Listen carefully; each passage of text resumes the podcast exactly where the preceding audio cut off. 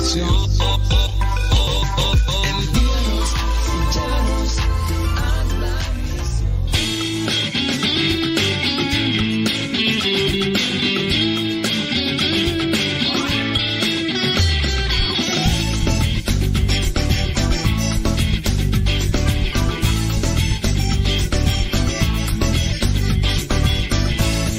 Me dijo que me fuera a la derecha, a la derecha, la derecha. Jesucristo me dijo que me fuera para la izquierda, a la izquierda, para la izquierda. Jesucristo me dijo que me fuera para atrás, voy para atrás, me voy para atrás. Jesucristo me dijo que me fuera hacia adelante, me voy para adelante, me voy para adelante. Jesucristo me dijo que me fuera a la derecha, a la derecha, a la derecha. Jesucristo me dijo que me fuera para la izquierda, a la izquierda, para la izquierda. Jesucristo me dijo que me fuera para atrás, voy para atrás, Jesucristo me dijo que me fuera hacia adelante, voy para adelante, me voy para adelante.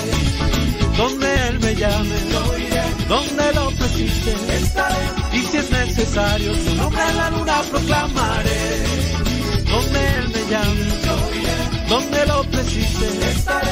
Y si es necesario, su nombre en la luna proclamaré.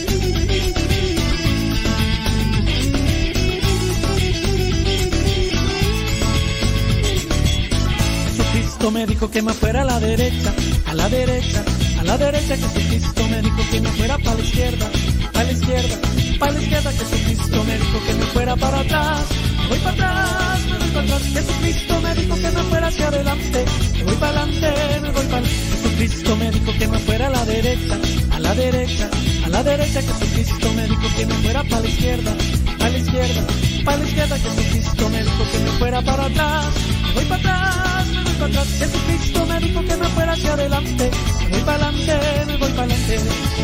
Donde Él me llame, donde lo precise, estaré. Y si es necesario, su nombre en la luna proclamaré. Donde Él me llame, donde lo precise, estaré. Y si es necesario, su nombre en la luna proclamaré.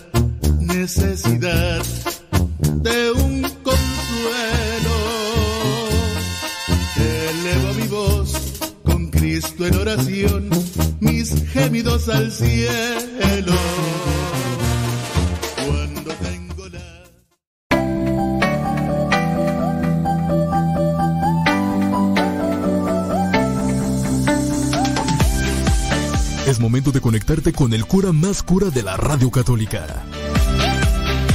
Conoce, diviértete, medita y reflexiona con Modesto Lula al aire. Modesto Lula al aire. DJ Chafa. Dice el refrán que a Dios rogando y con el mazo dando. Y el que madruga, termina más temprano. Inicia la mañana con una reflexión, aquí, en tu programa, al que madruga. con el padre modesto Lule Zavala. Comenzamos.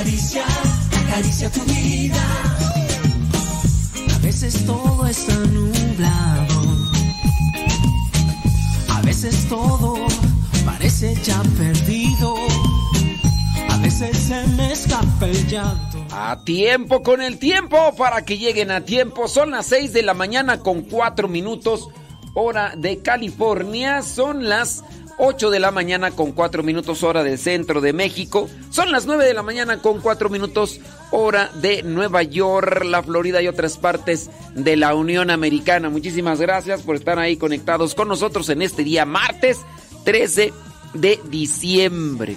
Estaba poniéndome a pensar en esas supersticiones, ¿verdad? Que mucha gente todavía tiene. Mucha gente todavía tiene martes 13. Pero, pues no vamos a hacerle mucho caso, ¿verdad? Pues para, ¿para qué le hacemos mucho caso a esas cuestiones? Mejor este, vamos a enfocarnos en otras cuestiones. Mándenos sus mensajitos. Si tiene preguntas, láncenos sus preguntas. Estaba viendo una pregunta por ahí que me hicieron. Y ese rato lo estaba viendo y dije, ¿la contesto o no la contesto? Y este, bueno, la pregunta es en relación a, a los sacramentos. ¿Qué le respondería usted a una persona que es católica, que está recibiendo unos cursos eh, de evangelización, unos cursos de Biblia? Y bueno, la persona eh, comienza a cuestionar a quien le da el curso porque la persona está, está dentro del curso. Entonces hay otra persona que está dando el curso, ¿no? Esta persona habla de los sacramentos, específicamente el de la unción de los enfermos. Y le dice, les dice esta persona que está dando el curso, dice, miren, este sacramento de la unción de los enfermos solamente se le puede dar a quien tiene los sacramentos de iniciación. Y una persona que está dentro del grupo, que es católica obviamente, levanta la mano y dice, objeción. Dice, sí. ¿Cuál es su objeción? A ver, a ver, a ver. ¿Por qué en la iglesia católica hay discriminación? Ah, este, ¿A qué se refiere, señor? Sí. A ver, ¿por qué ese sacramento se le puede dar solamente a los que tienen los sacramentos de iniciación? ¿Por qué no se le da a todos? Eso es discriminación. Que se le dé también a los ateos, a los budistas. Eso es discriminación. ¿Y por qué tiene que tener los tres sacramentos? Y si no tiene ninguno, si nada más tiene el del bautismo, ¿por qué no? Esa es discriminación. ¿Qué le respondería a usted si se encuentra dentro de su grupo de formación que son católicos ¿qué le respondería a esta persona? Cuando usted sabe de los sacramentos, está dando la instrucción para que no se cometan abusos y decirles, miren, bueno, dentro de los sacramentos, eh, recuerden que el primero de todos, pues es el bautismo, ¿verdad? No se puede dar la confirmación ni la primera comunión si antes no se tiene el bautismo, que son los cra- sacramentos de iniciación. Bautismo, después primera comunión o confirmación, dependiendo esto de lo establecido en la diócesis. A muchos de nosotros nos bautizaron y al siguiente día nos confirmaron. Y ya después, cuando estuvimos un poquito más grandes, nos prepararon en el catecismo y recibimos la primera comunión y también la confesión. Esos son los sacramentos de iniciación para los que no lo sepan. Pero tienen que ir en ese orden. Primero el bautismo, no se puede dar. ¿Qué le respondería usted a una persona que es católica y que cuestiona que en la iglesia hay discriminación porque se le niega el sacramento de la unción de los enfermos a una persona que, que no tiene el sacramento del bautismo? Que es una discriminación. ¿Por qué negarle ese sacramento a los satánicos? ¿Por qué negarle ese sacramento a los ateos, a los budistas, a los islámicos, a los protestantes? ¿Por qué negárselo? Eso es discriminación. No debe de ser la iglesia así. ¿Qué le respondería usted? Ahí se lo voy a dejar. Mándeme su, su comentario. Dígame dónde nos escucha. Dígame ahí su nombre. Bueno, y su, ya con su nombre ahí. Pero dígame dónde nos escucha y dígame qué se le puede responder a un católico dentro de el grupo de formación de instrucción que responde esto o que comenta esto. Ahorita vamos a leer sus comentarios. Mientras, entre que son peras y son manzanas, acuérdense que pues, ayer fue 12 de diciembre. ¿Cuántas personas dicen que se visitó acá la basílica? Estabas por aquí checando. Déjeme ver, déjeme ver. 11 millones de fieles llegaron a rezar a los pies de la Virgen de Guadalupe. 11 millones de fieles, sí, para rezar a los pies de la emperatriz de América, a quien la Iglesia Católica celebra el 12 de diciembre, tras años de ausencia a causa de lo que ya sabemos del COVID. Según informa eh, los encargados de acá del secretario de gobierno de la Ciudad de México, hasta la noche, hasta la noche del 11 de diciembre, fueron más de 3 punto millones de fieles. O sea, hasta la noche del 11 de diciembre fueron más de 3.1 millones de fieles quienes llegaron hasta la basílica en los últimos días, no en un solo día, así como que, eh, ¿a poco en, un- en una sola noche estuvieron ahí los 3 punto millones? Pues ¿dónde entraron? Eh, miren, es que llegan las peregrinaciones, entran y salen, entran y salen. Y ciertamente yo creo, eso es mi suposición, que no participaron como en otros años. No participaron como en otros años y esto también me lo testificaron algunas personas que fueron a la Ciudad de México el día 11. No había el caos, no había el caos eh, vial como en otras ocasiones. Entonces, pues, ¿por qué? Porque en otros años se daba a conocer que eran en, los últimos días así, previo al 12, hasta 4 o 5 millones y hoy solamente 3.1 eh, millones de fieles. Dice, uno de los eventos principales y para el que suele haber una gran asistencia de peregrinos, el canto de las mañanitas y la misa de medianoche del 12 de diciembre. Dice, para esto, para que esto sea posible, la multitud eh, pernoctó, es decir, se quedó en el atrio de la basílica, algo que no se pudo hacer en los años 2020 y 2021 por las restricciones que ya sabemos. Los fieles también participaron, este dice el mediodía, dice de la celebración tradicional de la Misa de Rosas, también en la Basílica de Guadalupe. El lunes 12 de diciembre, ayer, se publicó un tuit en el que informó que finalmente fueron 11 millones de personas las que visitaron la Basílica de Guadalupe. El gobierno en la Ciudad de México montó rutas con módulos de atención que brindaban agua, alimentos y atención médica a 250 mil personas. Destaca el buen comportamiento de feligreses, así que no hubo problemas. 11 millones de fieles en total en los últimos días. Pero como les mencionaba, el caos vial no fue tanto. Hace algunos años, tres o cuatro años, no recuerdo yo, eh, llegaba yo de, un retiro Un 11 de diciembre llegué al aeropuerto, más o menos como a las 9 de la noche. Tardamos tres horas en salir de la Ciudad de México. Y eso que tomamos rutas alternas para poder salir adelante. Y fue difícil, pero bueno, poco a poco ahí vamos saliendo. Mándenos sus preguntitas, sus comentarios. ¿Qué le podría usted decir a un fiel católico que dice que es discriminación no darle los sacramentos a personas pues que no son católicas? ¿Usted qué le diría si lo tuviera ahí en su grupo de, de catequesis? Empecé a respirar cuando me ahogué en tus brazos. Por fin me desperté cuando dormí en ti. Perdonar es tan dulce que perdí lo flaco. Y lo verde de mi campo regresó otra vez. De arena era el bote en que volaba. De espuma era el suelo en que pisé. Pesar que entre ríos me encontraba, vivía siempre muriendo de sed.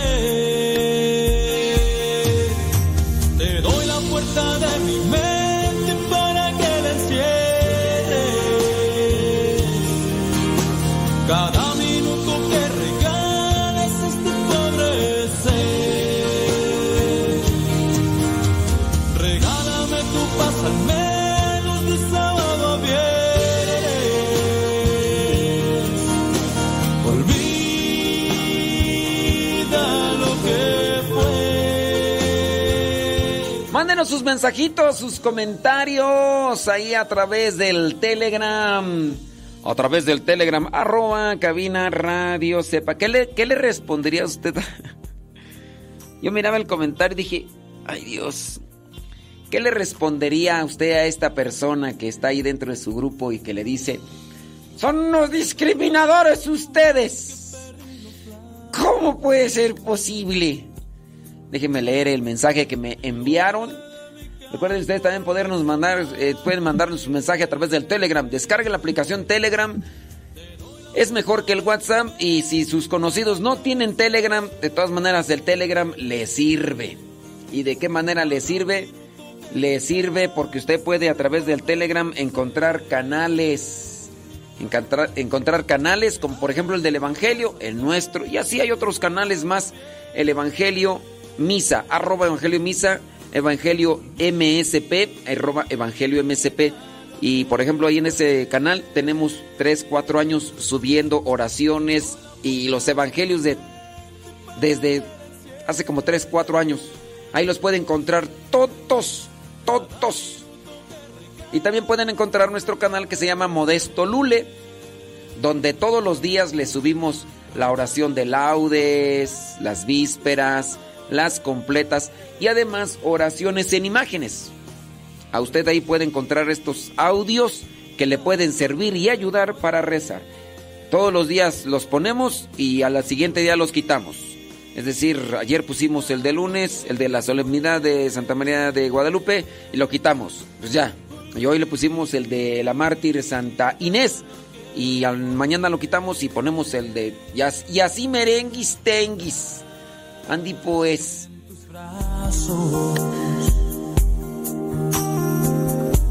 Por fin me desperté cuando dormí en ti. Tu perdonar es tan dulce que perdí lo flaco.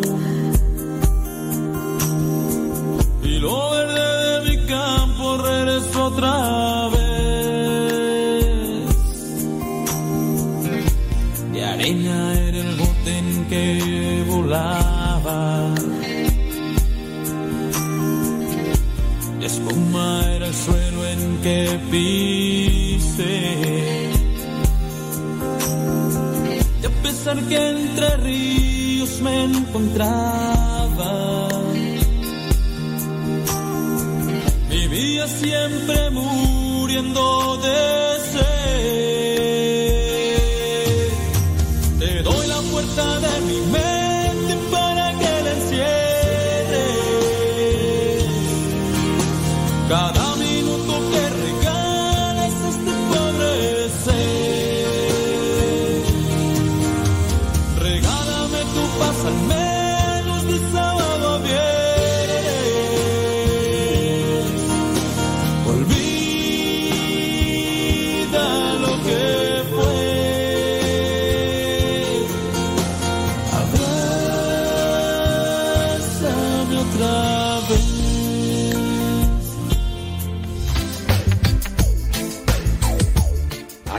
Tiempo para que lleguen a tiempo. 17 minutos después de la hora. 17 minutos después de la hora. Personas que podrán cuestionar. ¿por qué dices la hora? Pues si ya la mayoría traemos un reloj.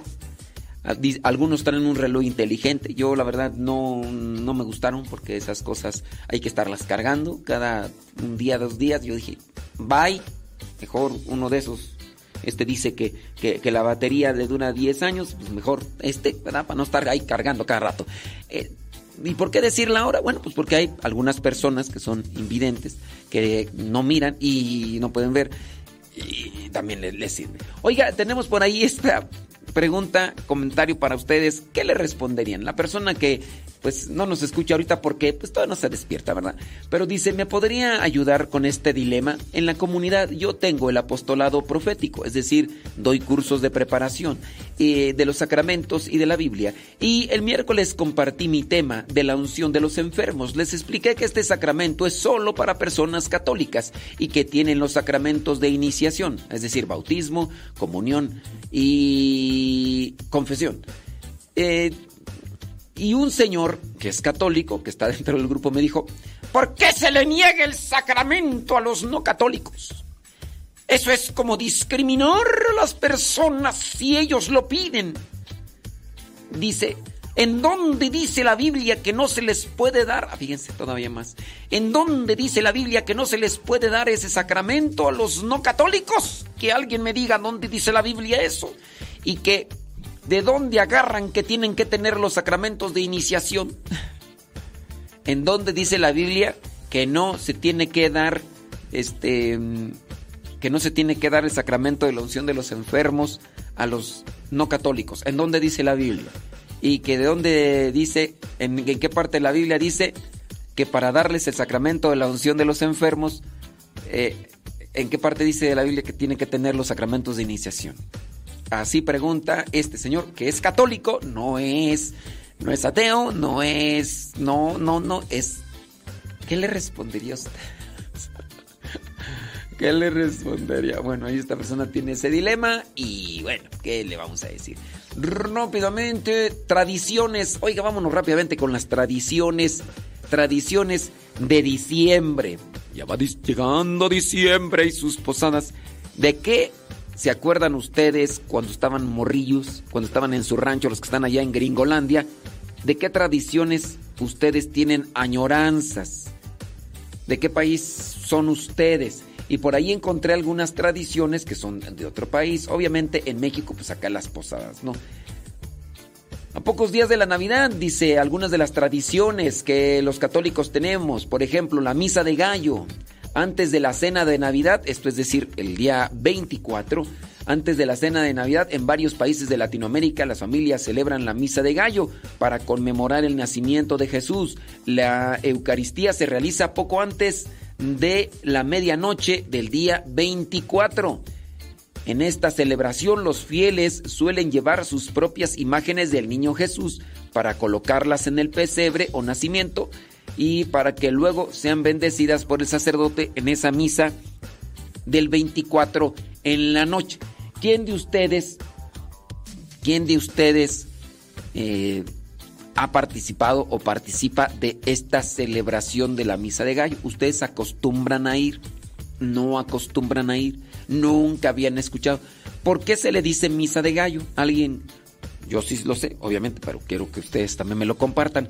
¿Por, por qué se le dice misa de gallo? A ver, ¿qué es lo que ustedes saben con relación a esta misa? ¿Por qué se le dice misa de gallo a esta celebración de la noche del 24? ¿Por qué ustedes piensan o por qué ustedes saben o qué es lo que ustedes saben de ese nombre? ¿Por qué misa misa de gallo? ¿Ustedes participan? ¿De qué forma participan? La noche de las velitas. Eh, mencionábamos hace unos días cuando fue en las vísperas del 8 de diciembre, Día de la Inmaculada Concepción, allá en Colombia, ¿no? Dice, el comienzo de las festividades navideñas en Colombia ocurre en la noche del 7 de diciembre, dice, y la madrugada del 8 de diciembre con la celebración de la Noche de las Velitas, el tradicional festejo en honor a la Inmaculada Concepción de María.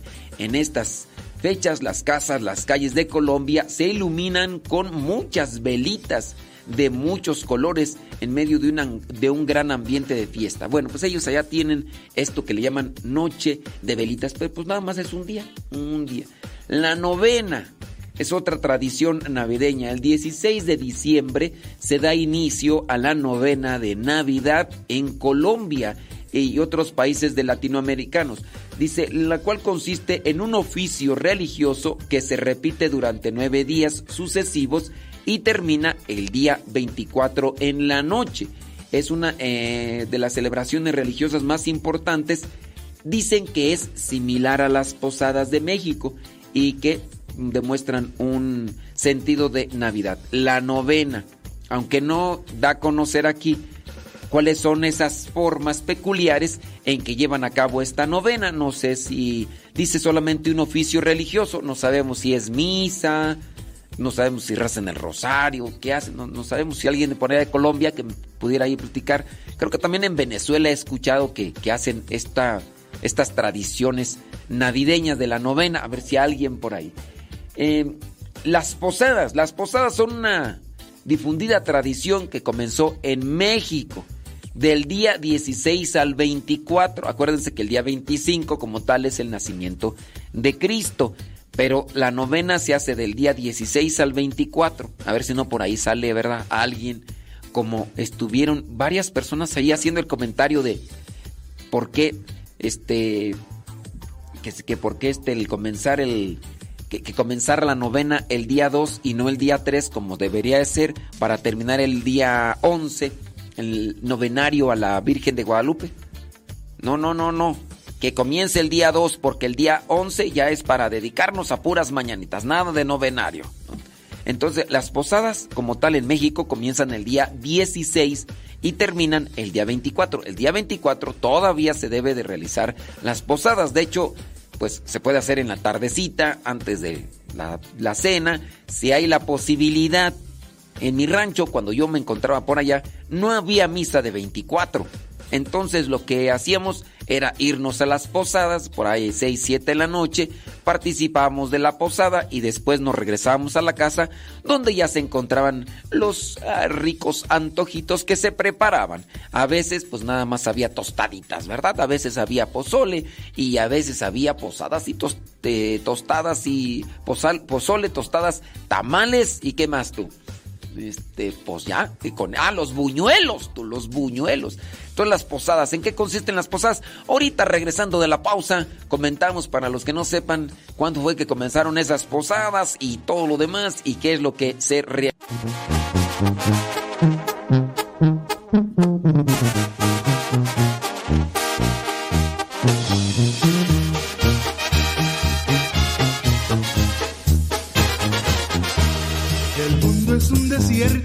Que agua Mándanos tu comentario, criatura del Señor. Ahí estamos.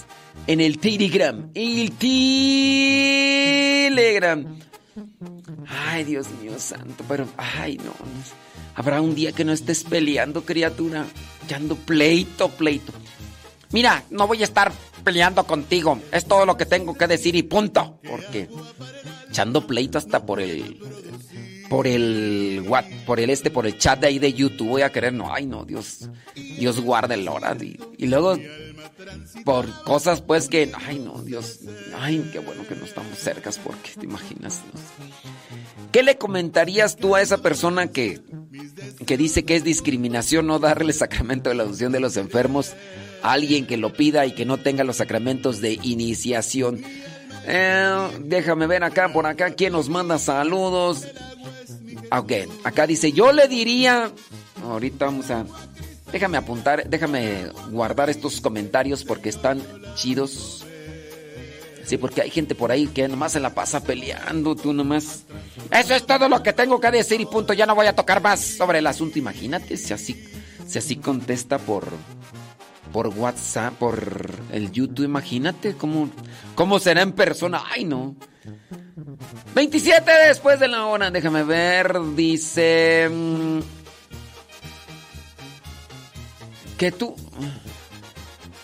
Marily dice una experiencia muy hermosa nuestra boda de plata. ¿Pero cuándo? ¿O qué? ¿O, o qué? Es que no nos dicen.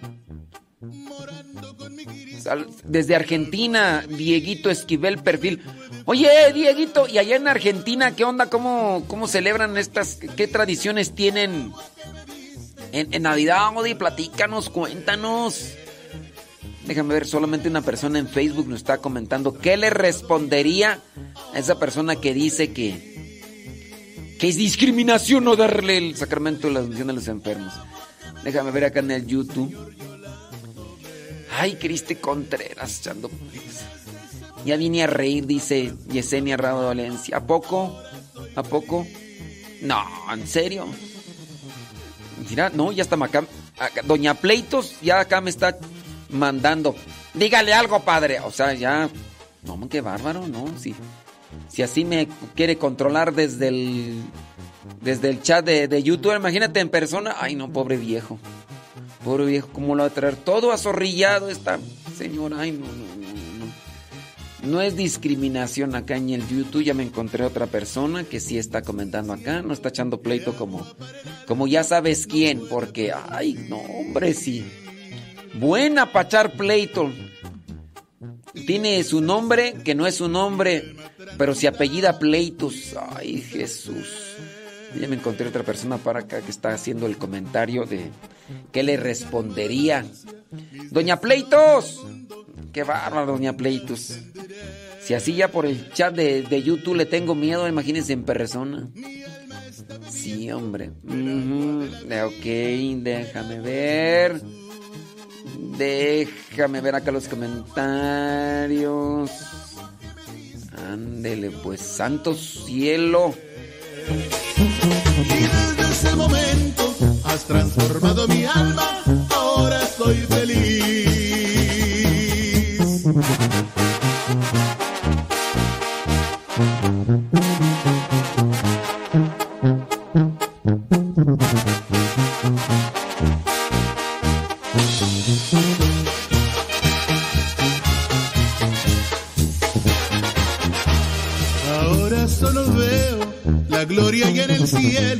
Donde voy a vivir. Morando con mi Cristo, el agua de la vida que me puede faltar.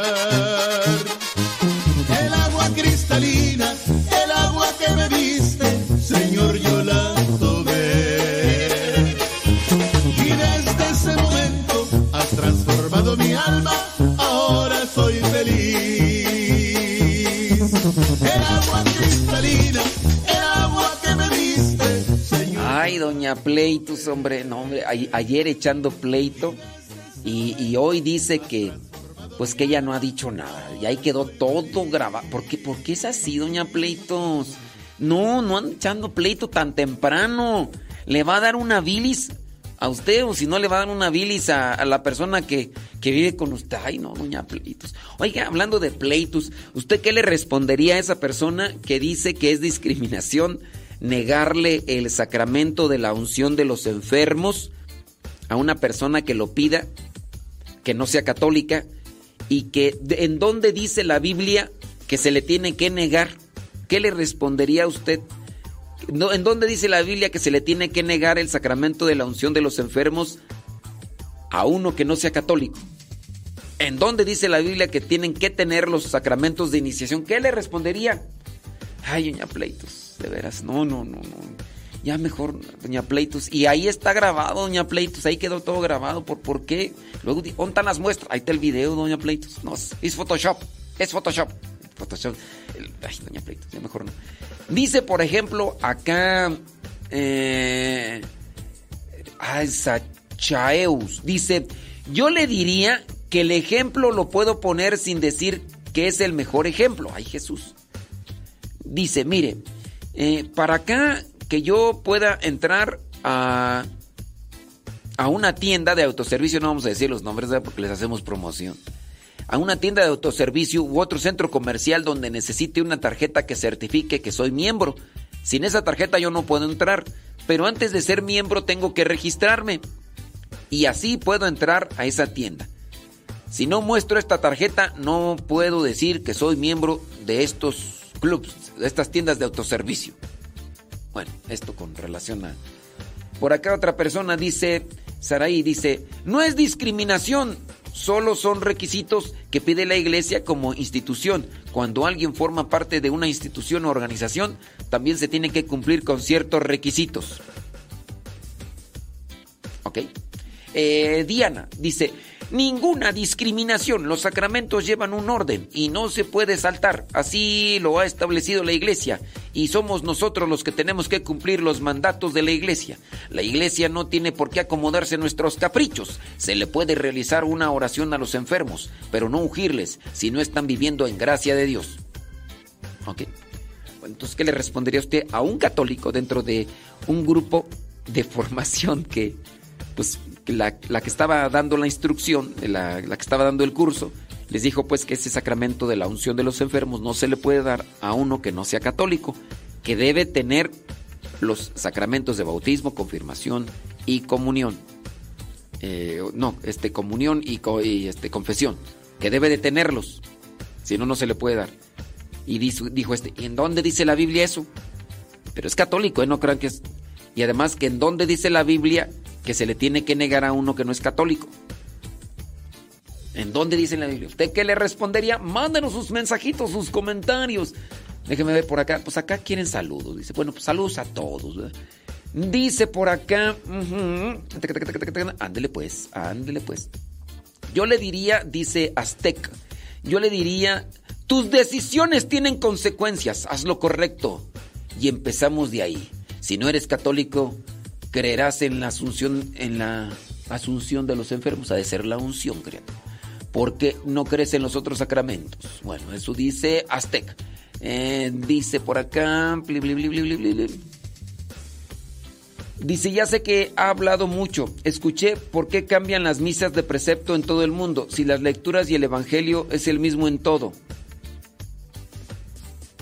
Este. ¿De qué me hablas, Willis? Este. Susi, no te entiendo tu pregunta, a ver si, si la acomodas un poquito mejor. Este.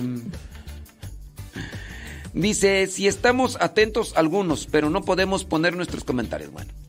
Dice, padre, es que si le dan el sacramento de la unción de los enfermos, no le serviría, porque no cree. Y si no hay preparación, no tendría ningún valor el sacramento. Así que no hay discriminación. Muy bien. Eh, Saludos. Bueno, pues ahí está.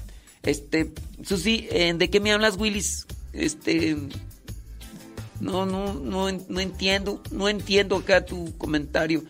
Déjame ver por acá, saludos, bli, más y más saludos. Bueno, ahorita vamos a regresar con los comentarios ahí que tenemos con relación a este tema y de las tradiciones. Hablando de las tradiciones de las posadas, estábamos ahí hablando de las tradiciones, por ejemplo, acá en México de las famosas y tradicionales posadas. Ahorita vamos a hablar un poquito. Las balconeras.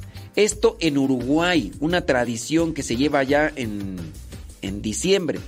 Dice, las balconeras, dice, estas son carteles de tela con la imagen de la Sagrada Familia y con la inscripción Navidad es Jesús, que se instalan en los balcones de las casas allá en Uruguay. Las balconeras se cuelgan desde el 8 de diciembre, Día de la Inmaculada Concepción, y la tradición también contempla momentos de oración, como el rezo del rosario, la bendición de la imagen del Niño Jesús en las misas y realizar obras de caridad y orar en familia durante Nochebuena.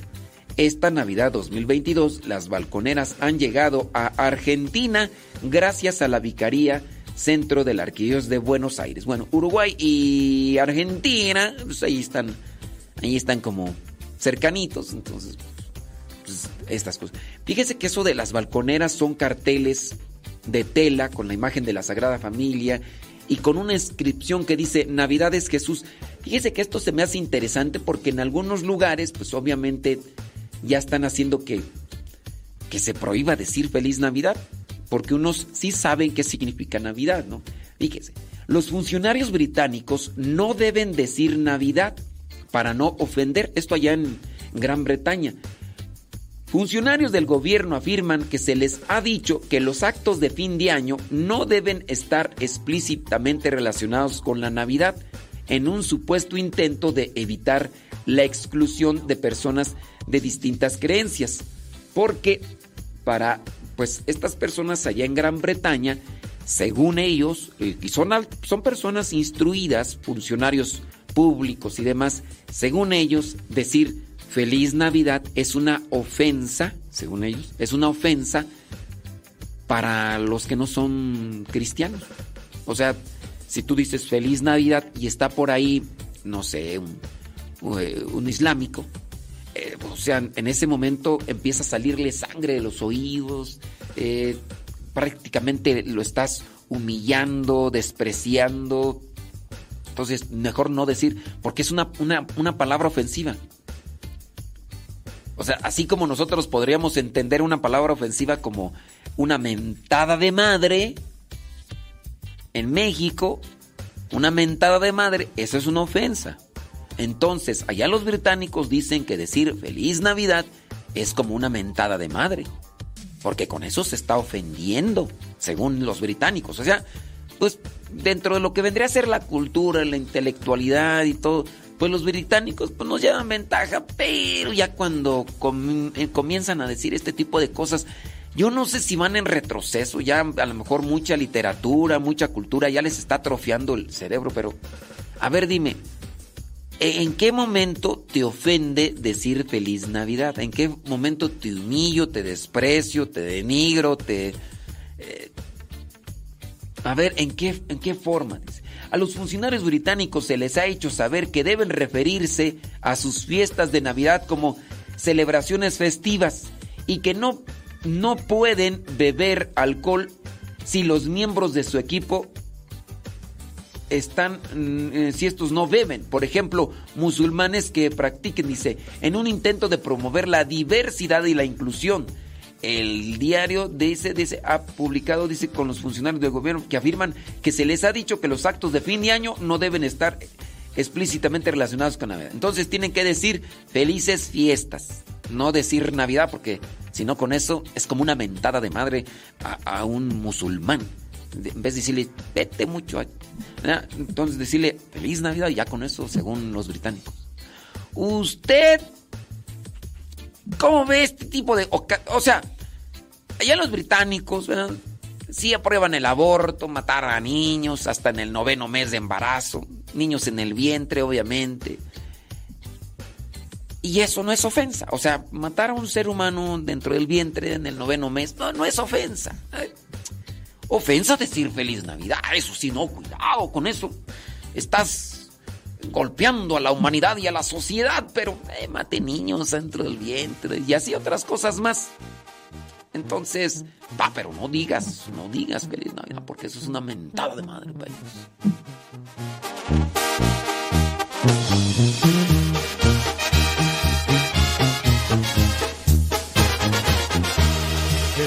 Es un desierto que agua para el alma no puede producir.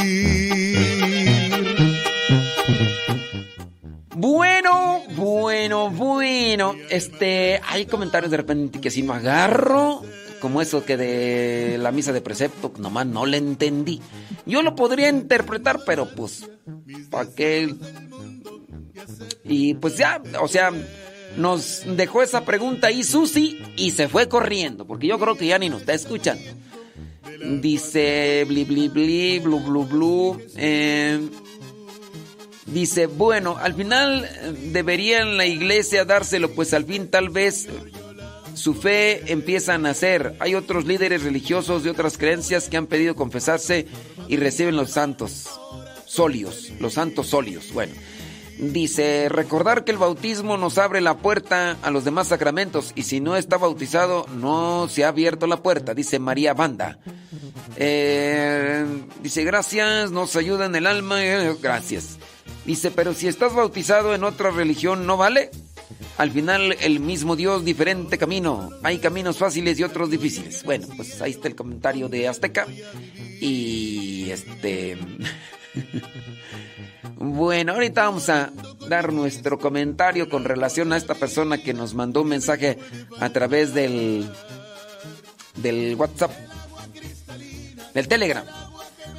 El Telegram, pero pues obviamente pues no está despierta, ¿verdad? La persona ahorita está en su quinto sueño porque ¡Viva México! Y ya lo demás. Eh, como la persona que ayer nos mandó un mensaje de lo de las camisas y demás, y, que tampoco, y dentro de 15 días nos va a volver otra vez a preguntar porque nos mandan las preguntas y. y no nos escuchan. Y ya. Dice. Dice, no pueden recibir la unción de los enfermos porque deben de estar en gracia de Dios y eso a través de la reconciliación o confesión. Entonces tampoco los católicos que no estemos en gracia no podemos recibir el sacramento de la unción de los enfermos. Entonces no hay discriminación.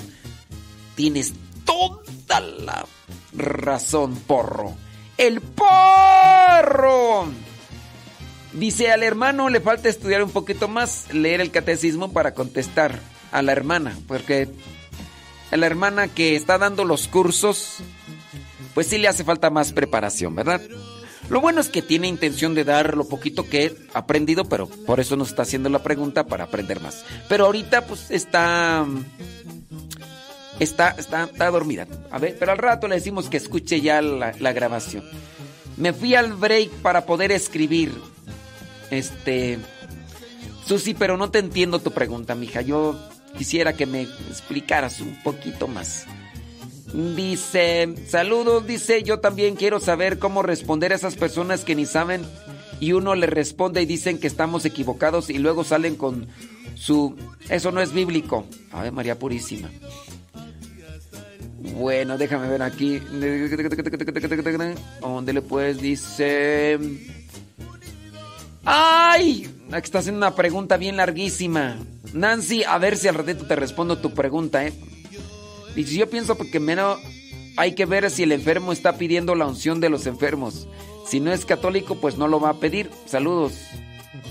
Este... mm, ahorita vamos allá a responder. Ahora, déjame ver. Señor ser gota de agua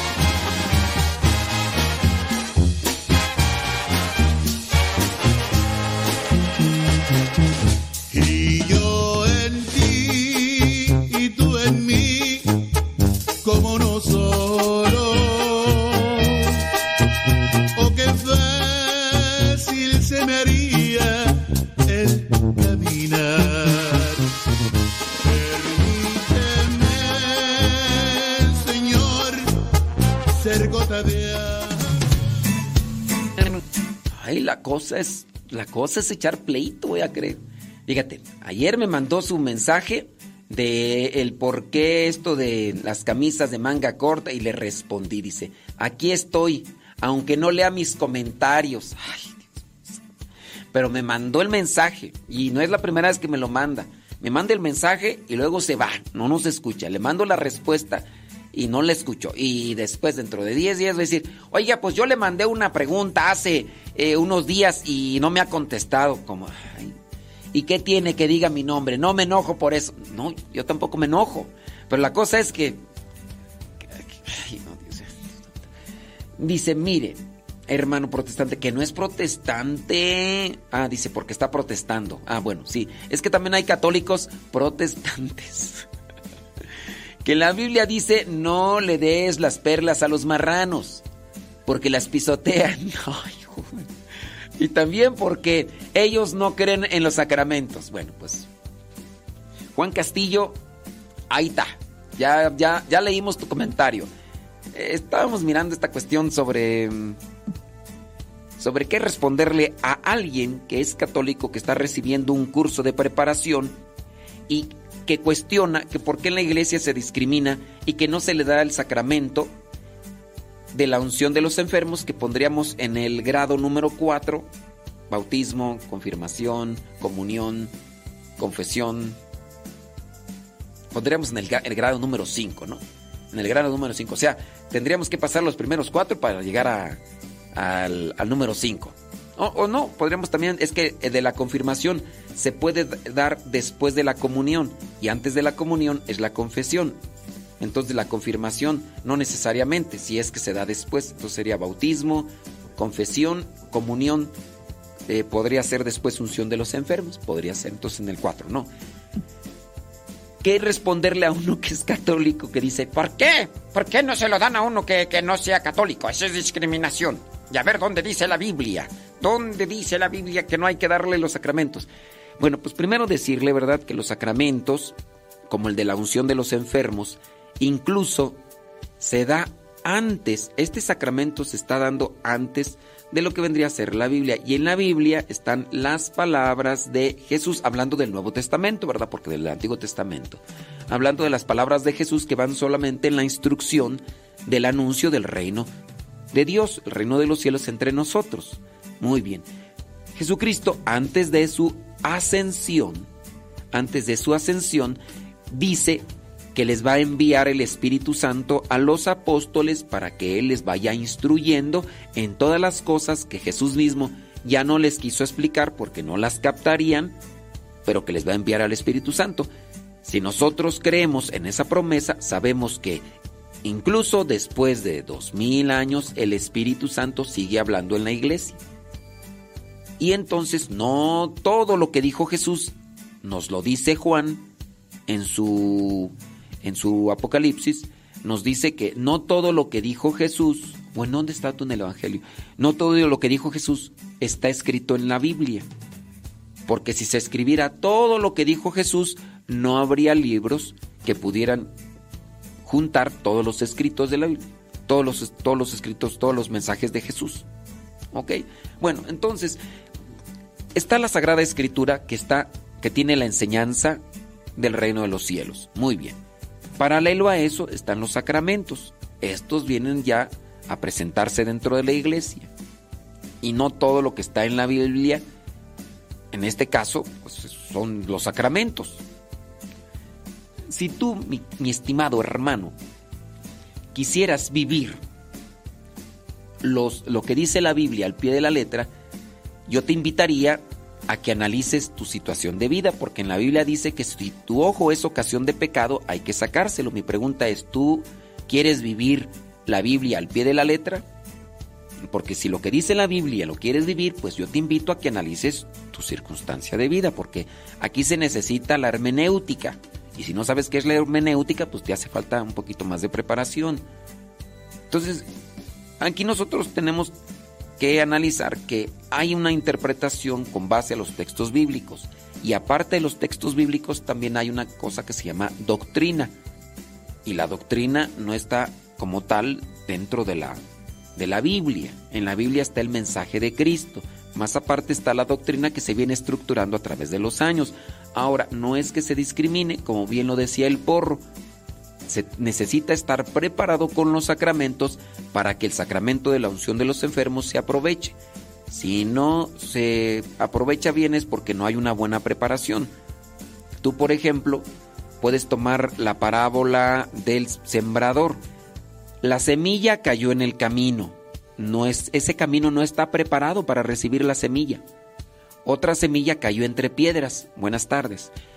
Eh, esas piedras no están preparadas para que germine y crezca la semilla. Otras semillas cayeron entre espinos. Ni en las piedras, ni en el camino, ni en las espinas pudo crecer la semilla después de que germinó, porque no estaba preparado. Esa semilla germinó, creció y dio su fruto en el terreno que estaba preparado.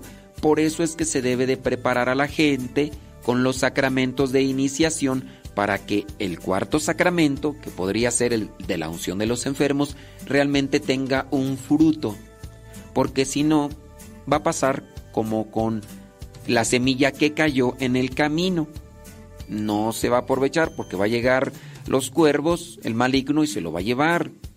Va a pasar como con las piedras, cayó la semilla y no se aprovechó, no germinó, no creció, o con las espinas. Por eso es que se necesita una preparación para que también los sacramentos tengan su eficacia, no solamente por la gracia de Dios, sino también en nuestras personas.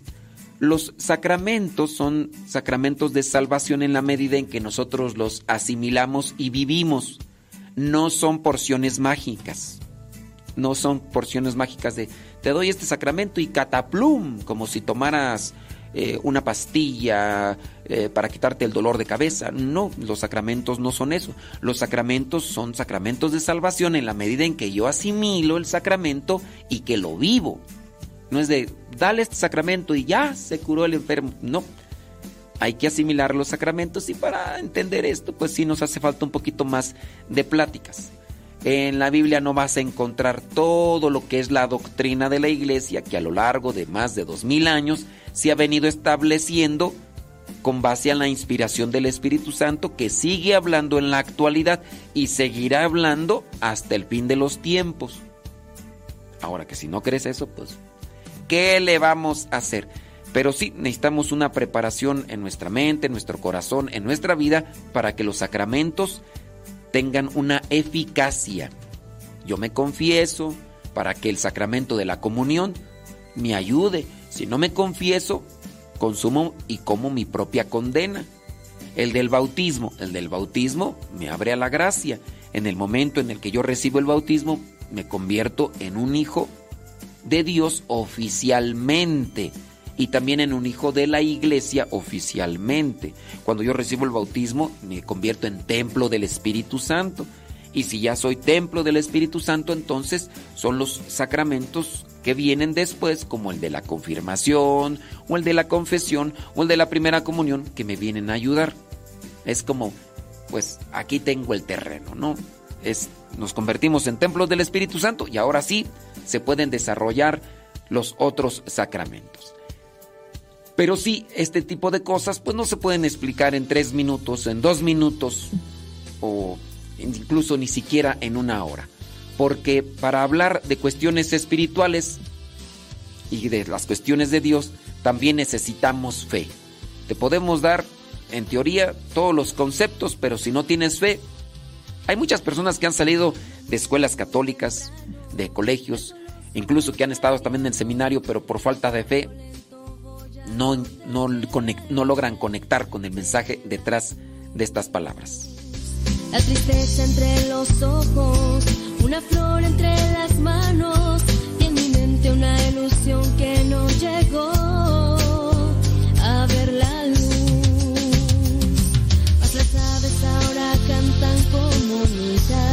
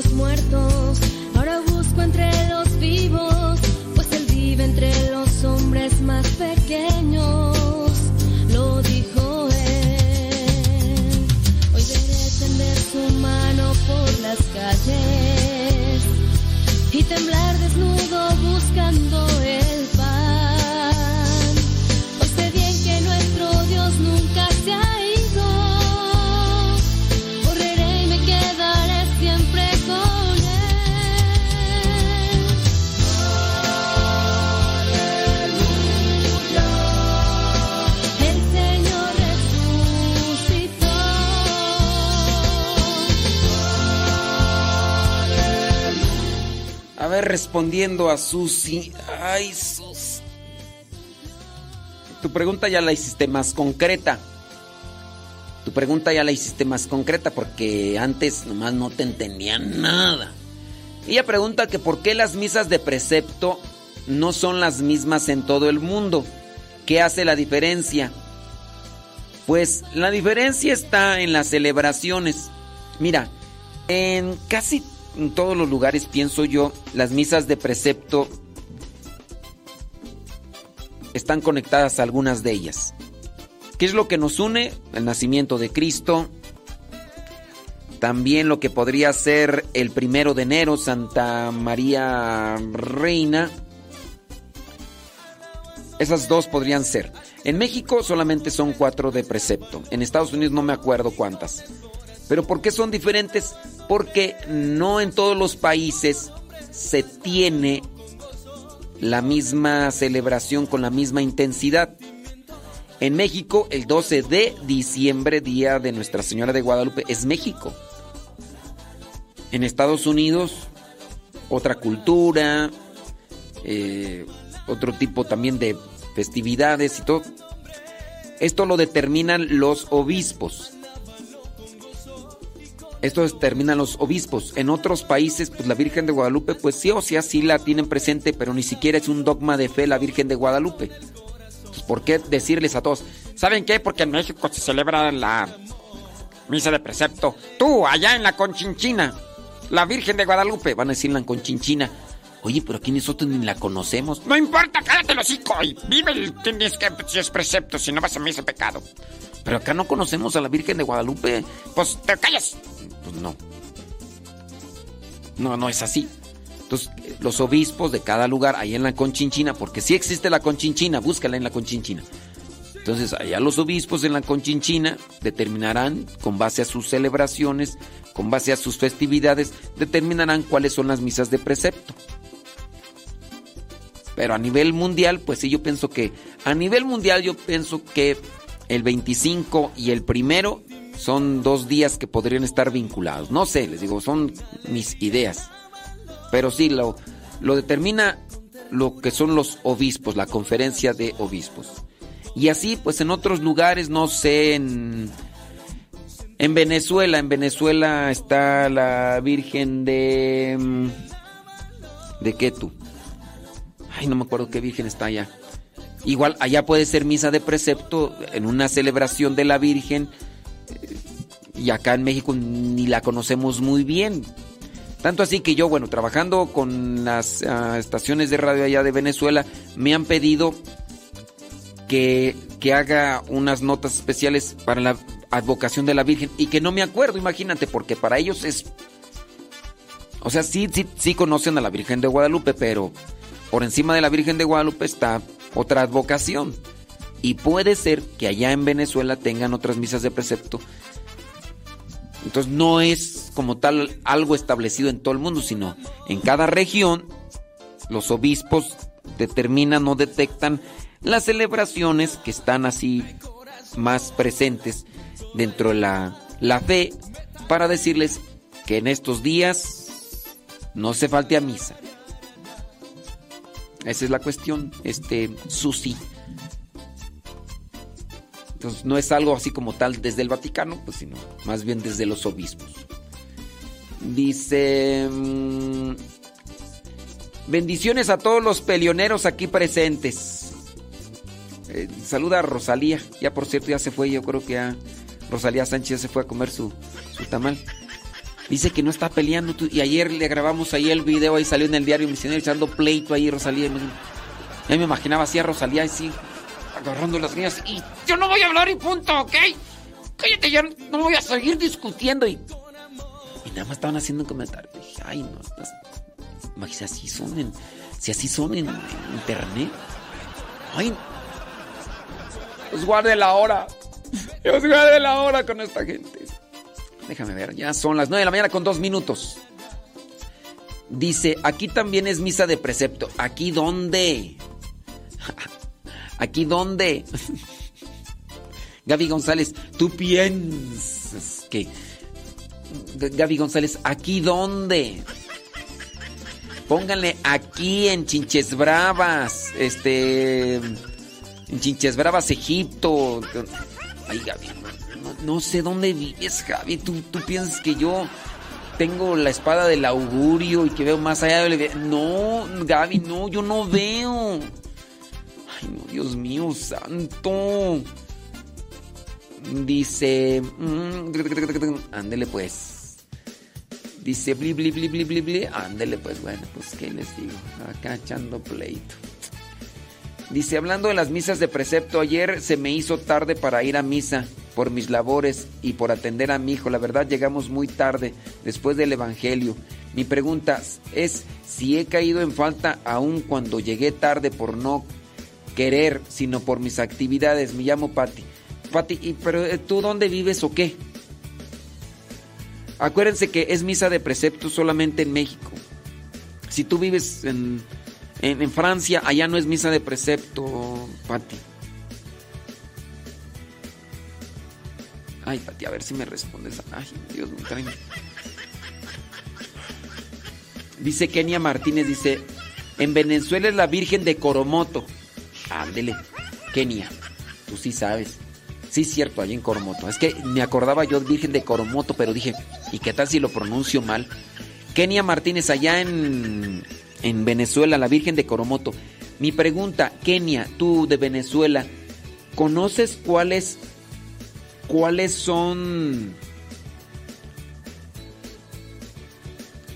Sí, miren, ahí está. Rosalía ya fue por un tamal porque dice que quiere agarrarse. Fue agarrar fuerzas para seguir peleando. Ay, no, Dios. Ay, no, Dios. Mi pregunta es, Kenia Martínez, ¿cuáles son las misas de precepto allá en...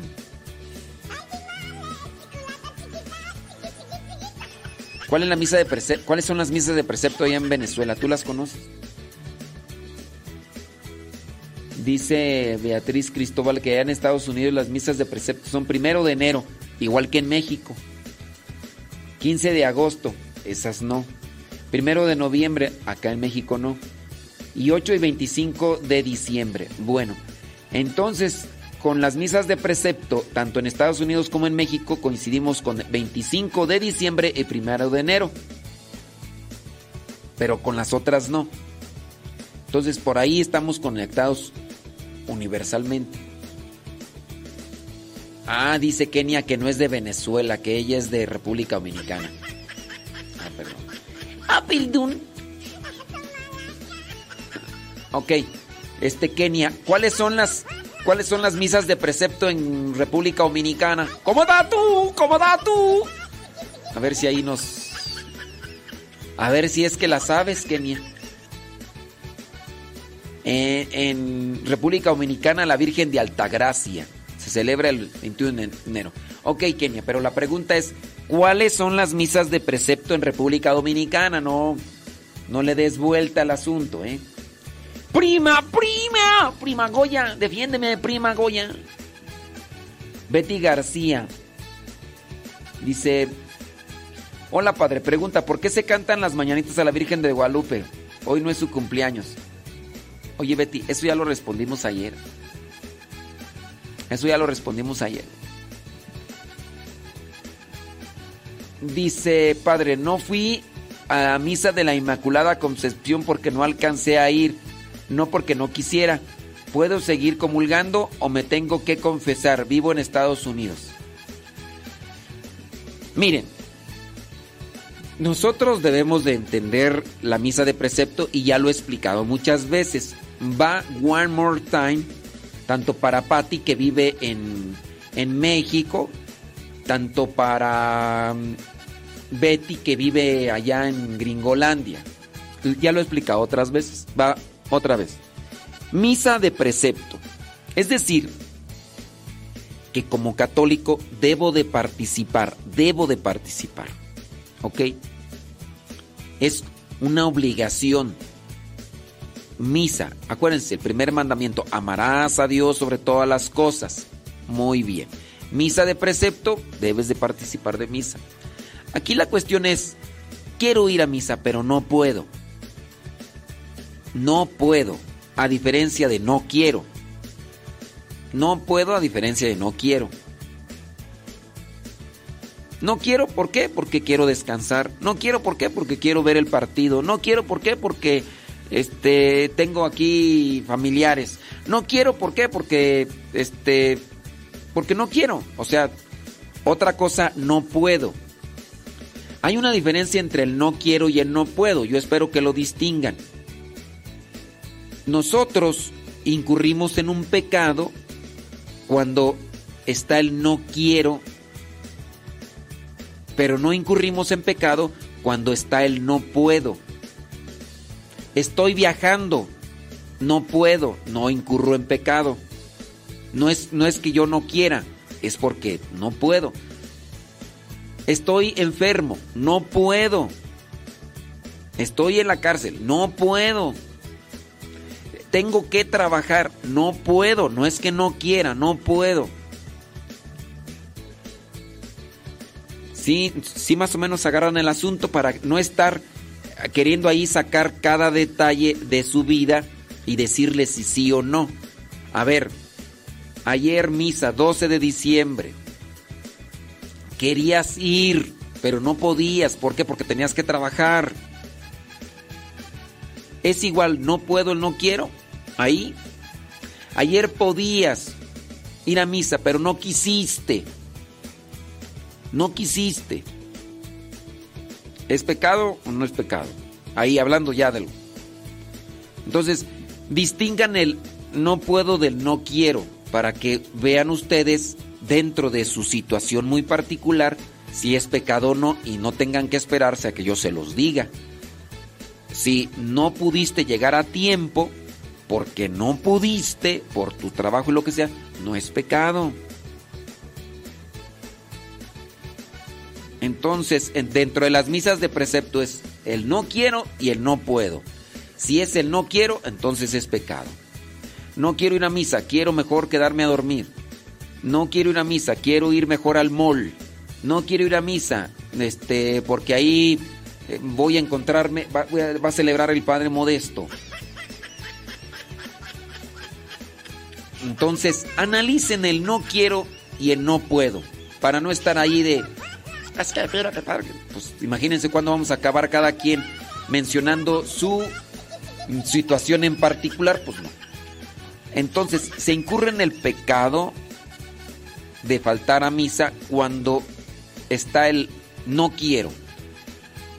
A tu chiquillo, por acá están poniendo acá, dice, dice que el, que el chiquillo le dio chorro. Pues no pudiste, pues tenías que atender a tu Grelmin, a tu Chucky, a tu murcielaguillo. Pues no, no, no pudiste, pues no. El chiquillo tenía diarrea cuata, les da vómito y chorrillo, pues no, no, no.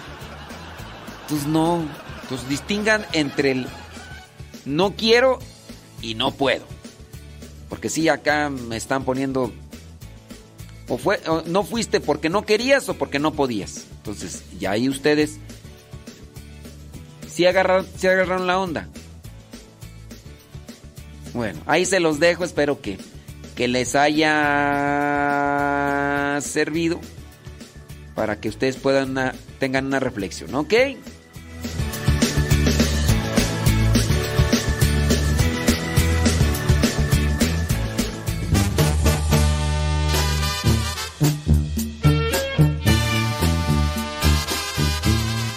Acá me están poniendo, ay padre, y yo, es que mira, pues mi hijo, no sé qué, no sé cuánto, y que no sé cuánto. y que yo- Chequenle ahí entre no puedo y no quiero. Si podías y no quisiste, ahí sí es pecado. Querías,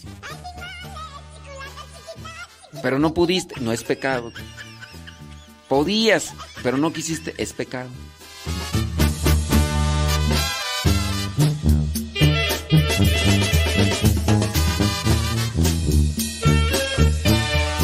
Beatriz Cristóbal ya anda con el chisme, dice que, que una de sus comadres se llama Kenia y que es de República Dominicana, que sí es la misma.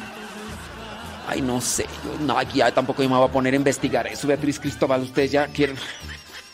Kenia, este, Kenia Martínez, ¿tú tienes una comadre que se llama Beatriz Cristóbal? Porque acá Beatriz Cristóbal está bien angustiada ya, que no será, no será la misma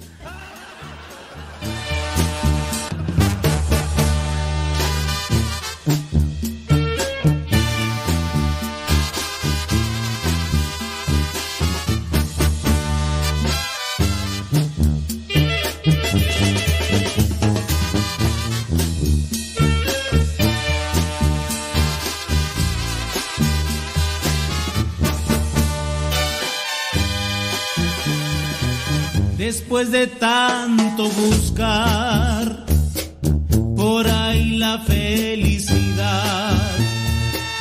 Después de tanto buscar y no poderla encontrar.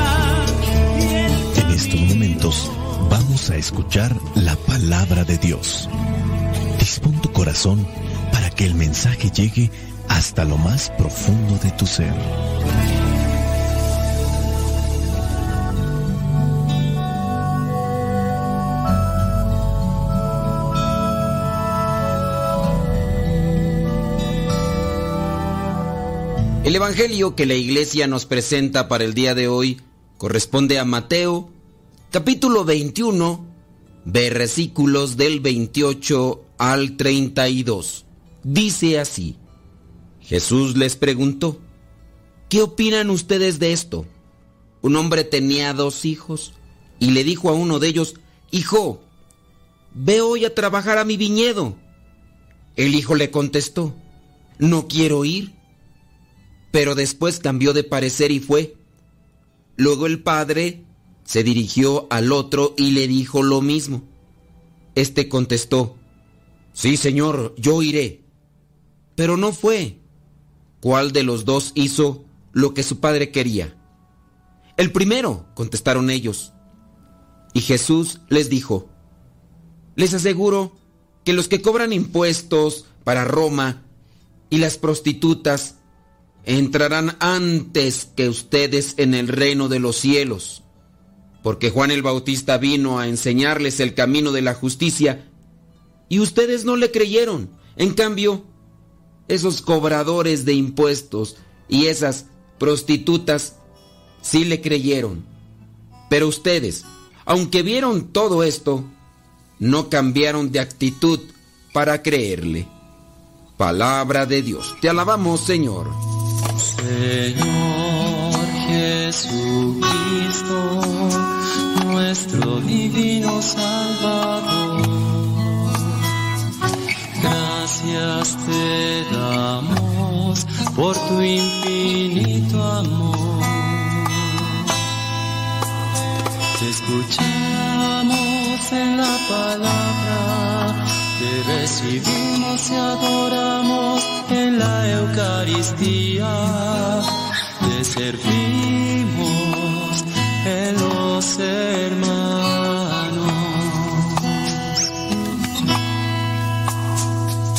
Que seamos misioneros como lo quieres tú,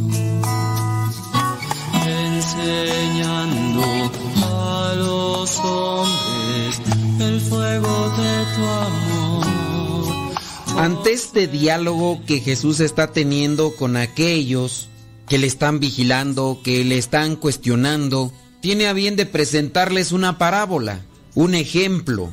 Un hombre tenía dos hijos, él necesita que se trabaje ahí en el terreno que tienen, un viñedo. Uno de los hijos es sincero cuando escucha la invitación de su padre para ir a trabajar y le dice no quiero ir. Pero después cae en la cuenta que también debe de participar porque es parte de su compromiso, de su responsabilidad como hijo. El otro hijo cuando recibe la petición por parte de su padre de ir a trabajar al viñedo, dice que sí va a ir, pero lo cierto es que no fue. Bien hecho es mejor que bien dicho, dice un refrán. Dice también el poeta, obras son amores y no buenas razones. Muchas cosas prometemos, pocas cosas cumplimos.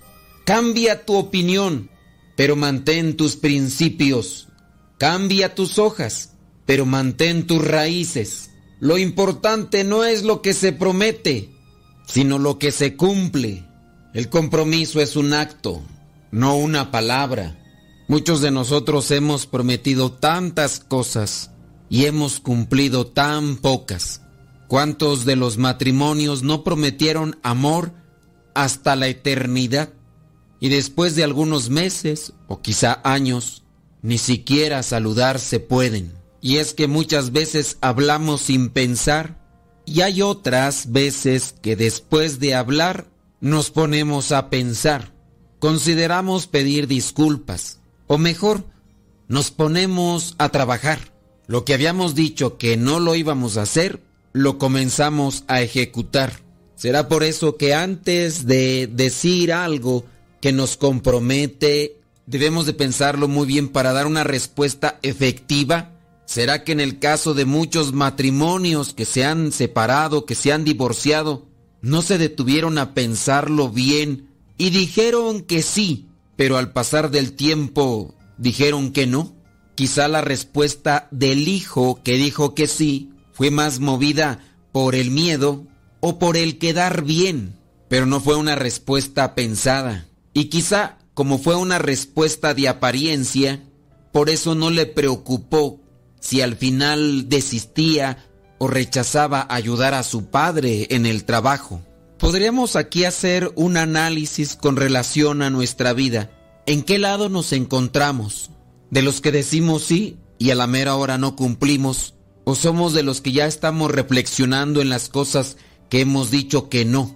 Pero al final ni una cosa ni otra. Teóricamente nosotros vendríamos a ser del grupo que hemos respondido generosamente a la llamada de Dios a trabajar en su viña.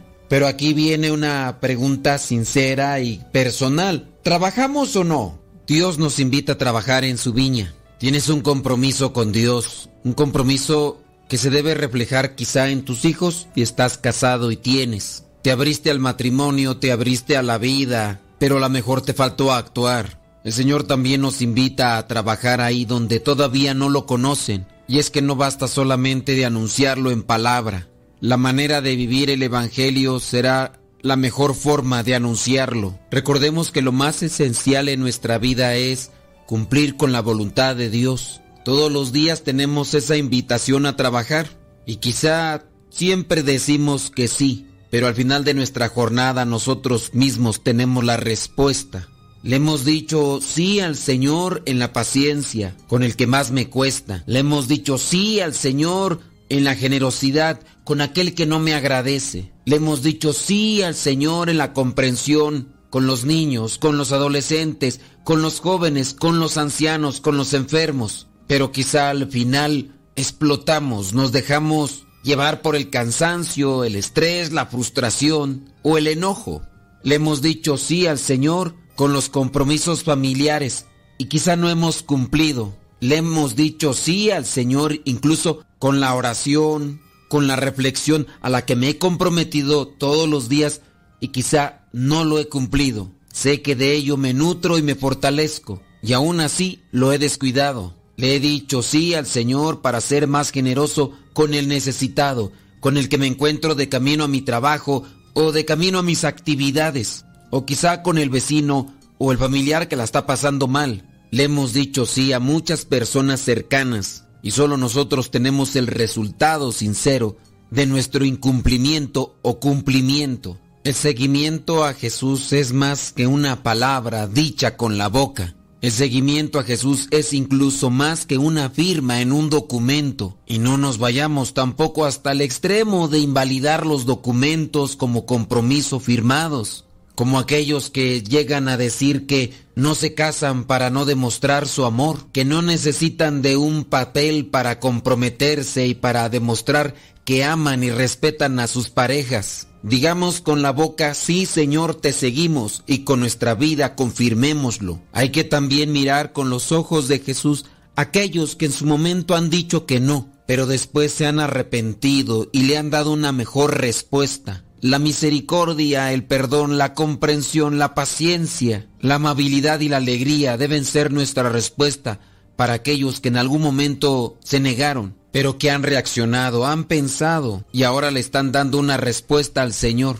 Lo esencial será siempre cumplir con la voluntad del Señor. Aquel pasaje también del Evangelio que nos recuerda que no todo el que dice Señor, Señor, entrará en el reino de los cielos no por darnos miles de golpes de pecho, no por colgarnos quizá imágenes, signos religiosos que dan a conocer de nuestra respuesta afirmativa al seguimiento del Señor. Seguirlo no es cargar con esos objetos o mostrarlos. Seguirlo es vivir, aunque sea difícil, aunque sea pesado. Pero el Señor recompensará y será generoso cuando le toque dar la respuesta a los que supieron sacrificarse, a los que supieron dar una respuesta de palabra y con obra. Si te fijas, el Evangelio de hoy es una bella oportunidad para meditar en el sentido de la fidelidad. Por lo pronto nos enseña que hay una fidelidad de palabras y de obras, y que la que cuenta es la de obras. Esa enseñanza obviamente nos queda clara, pero también hay otra enseñanza sugerida y que nos puede también servir mucho. Miremos que el segundo hijo tuvo la fidelidad de las obras, pero también la rebeldía en sus palabras. Y aquí viene la cuestionante. ¿Esto qué nos quiere decir? Nos indica por lo menos así dos cosas. Primera, Jesús nos está hablando en lo general. Podemos estar nosotros ahí en los que dicen que sí al encargo del Papa y luego no lo hacen. Esto corresponde aquí a los fariseos o a lo que son los maestros de la ley, que se tienen en muy alta estima a sí mismos porque pues conocen mejor que la mayoría del pueblo lo que Dios quiere. E incluso en el caso de los fariseos hacen un alarde, hacen tremenda polvadera cuando lo cumplen. Y con esta parábola también Jesús los está denunciando.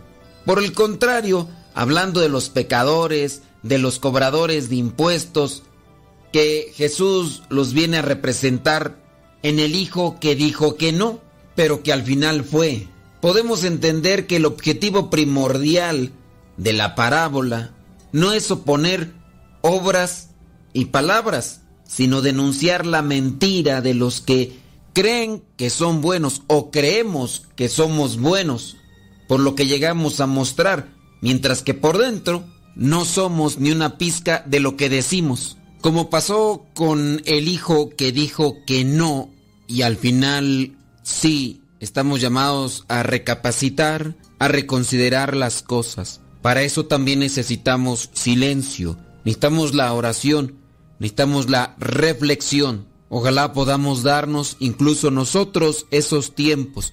Nosotros que ya hemos dicho sí, te sigo, pero que puede ser que con nuestras actitudes todavía no entremos a trabajar a la viña del Señor y nos encontramos ahí todavía mirando desde la orilla, haciendo juicios, como para que no me diga nada, aquí estoy presente. Pero no fuimos llamados para ser espectadores, sino para colaborar en la viña del Señor. Y todos los días tenemos esa oportunidad. Tiempos de oración, tiempos de meditación, tiempos de reflexión, de reconsideración, pero tiempos también de dar una respuesta al Señor. Cuánto me amas Jesús, qué infinito tu amor, moriste para salvarme. Cuánto me amas Jesús, es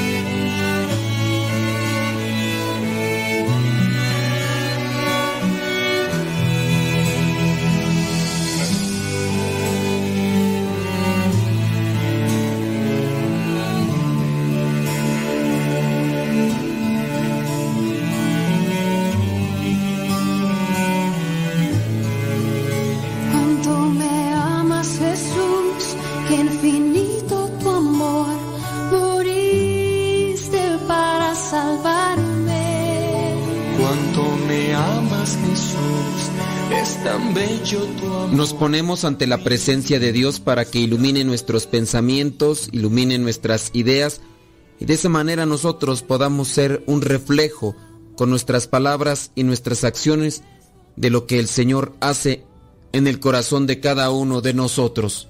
Bendito seas, Dios, por esta mañana que nos regalas. Me acerco hacia ti para agradecerte el nuevo día que me concedes. Mi corazón rebosa de alegría porque puedo reconocer tu amor en las cosas hermosas que pones en mi camino. Hazme fuerte a la hora de enfrentarme a las pruebas. Mantente a mi lado para dar firmeza a las decisiones que pueda tomar. Gracias te doy, Padre Celestial, porque siempre cuidas de mí, porque estás pendiente a mi llamado y escuchando mis oraciones. Gracias porque me brindas todo sin límite, porque me das las oportunidades necesarias para conseguir mis objetivos y cumplir mis anhelos. Todo lo que haces es maravilloso. El aire que respiro, el agua para calmar mi sed, los alimentos para saciar mi hambre, por la salud, para realizar mis labores y por tus promesas. Ilumina mi camino en este día para que nada logre apartar tu luz de mi corazón. Escucha esta oración que te hago con mucha devoción y confianza, Señor mío. Camina junto a mí, despejando todas mis dudas, apartando los males que existen en el exterior. Dame la firmeza y la convicción para sostener mi fe y seguir fiel en la carrera. Confío en tus palabras, Señor mío, en tus promesas. Confío en que tu amor no tiene comparación y que siempre estarás dispuesto para mí. Pongo este día en tus manos, mi buen Señor. Permíteme ser el instrumento que tienes pensado para tu obra, el que pueda llevar tu palabra a los oídos de la gente que la necesita para revelarles tus verdades y tu infinito amor. Padre Celestial, te quiero dar gracias porque sé que escuchas mi oración y que estás pendiente de mí cuando clame tu ayuda. Concédeme un día lleno de provecho y de favor para mí, protegido por tu mano y por la fuerza que necesito para seguir adelante. Espíritu Santo, fuente de luz, ilumínanos. Espíritu Santo, fuente de luz, llénanos de tu amor. La bendición de Dios Todopoderoso, Padre, Hijo y Espíritu Santo, descienda sobre cada uno de ustedes y les acompañe siempre. Soy el Padre Modesto Lule de los misioneros servidores de la palabra. Vayamos a vivir el Evangelio. Lámpara tu palabra para mis pasos, tu palabra para mis pasos, en mi sendero. Luz, tu palabra es la luz.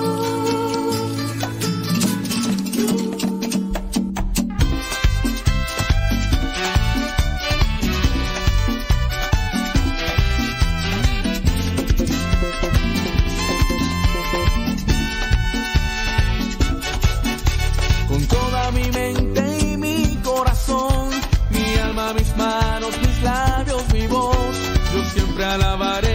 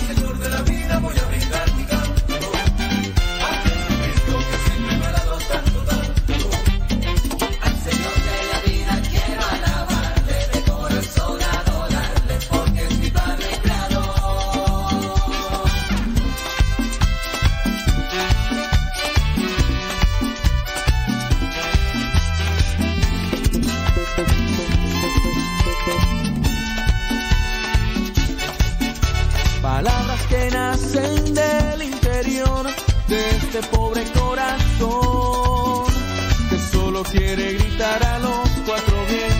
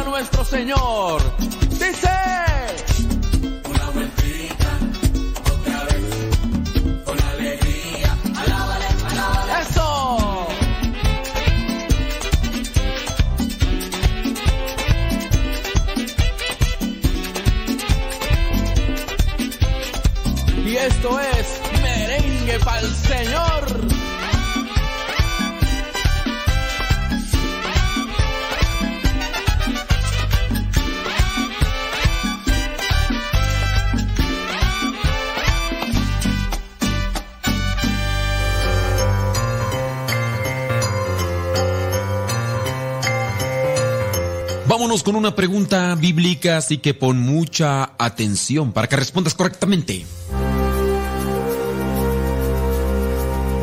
La pregunta es la siguiente.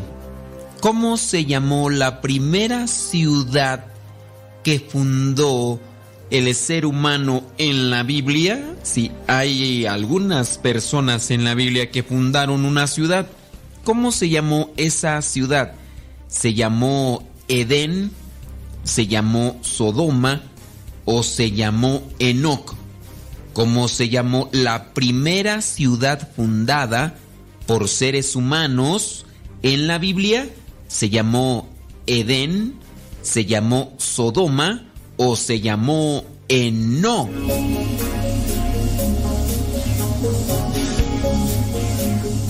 Si tú dijiste que la primera ciudad fundada se llamaba Edén, pues no, así se llamaba el jardín donde andaba Adán y Eva. Pero el Edén fue creado por Dios, así que ellos no fundaron nada. Si tú dijiste que se llamaba Sodoma, por referencia a aquel pueblo que fue destruido con azufre que caía del cielo, porque la gente que vivía ahí se alejó de Dios y se dejó llevar por el pecado, pues no, no fue Sodoma. Fíjate que la primera ciudad que se fundó en la Biblia aparece en el libro del Génesis, capítulo 4, versículo 17. Y la primera ciudad fundada se llamó Enoc. Y esto fue porque así se llamaba el hijo de Caín. Efectivamente, Caín, el que mató a Abel. Y de seguro aquí vendrán más preguntas, pero esas no te las vamos a responder aquí porque el tiempo es muy corto. Porque van a decir algunos, ¿y cómo es eso? De que Caín mata a Abel. Después Caín tiene que irse corriendo. Y después en el versículo 17 dice que Caín se unió con su mujer y ella después quedó embarazada, dio a luz a un hijo al cual le pusieron Enoc. Luego Caín fundó una ciudad a la que le puso por nombre Enoc en honor a su hijo.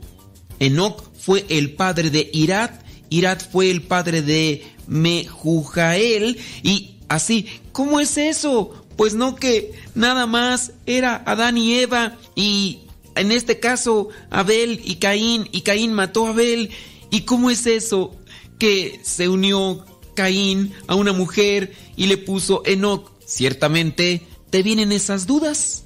Pero aquí no te las voy a responder porque ya el tiempo se me terminó. Solamente déjame decirte que la primera ciudad fundada en la Biblia se llama Enoc y la fundó, en este caso, Caín. Caín el que mató a su hermano Abel. Lo puedes encontrar en Génesis capítulo 4, versículo 17. Ahora que si estás interesado en conocer solamente lo que te intriga, la curiosidad te corroe, pues yo te invitaría a que lejos de que quieras mirar a la Biblia como un libro histórico, veas en él la historia de la salvación. Dios se manifiesta desde los orígenes de los tiempos y busca a las personas para que cumplan con su voluntad y así poder alcanzar la salvación. No busques la curiosidad solamente, porque la curiosidad mató al gato, dijo el refrán. Mejor busca conocer la palabra de Dios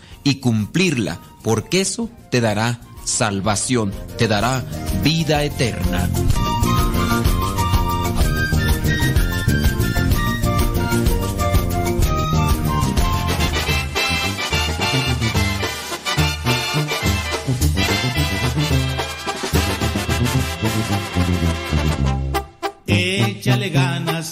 Échale ganas y nunca dejes el camino del Señor. Aunque las pruebas vengan tan duras, María es ejemplo y madre de Dios. Inmaculada, Madre perfecta, María es la reina de toda la tierra. Por su paciencia, por sus virtudes, nos dio a su Hijo, nuestro Señor. Por eso María, por eso María es el modelo de todo cristiano. Y aunque algunos quisieran negarlo, María intercede y nos echa la mano. Por eso María, por eso María es el modelo de todo cristiano. Y aunque algunos quisieran negarlo, María intercede y nos echa la mano.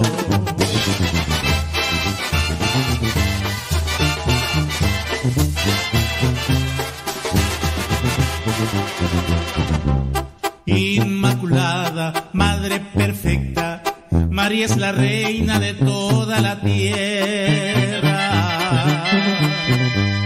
Por su paciencia, por sus virtudes, nos dio a su Hijo, nuestro Señor. Por eso María, por eso María es el modelo de todo cristiano. María intercede y nos echa la mano. Por eso María, por eso María es el modelo de todo cristiano. Y aunque algunos quisieran negarlo, María intercede y nos echa la mano.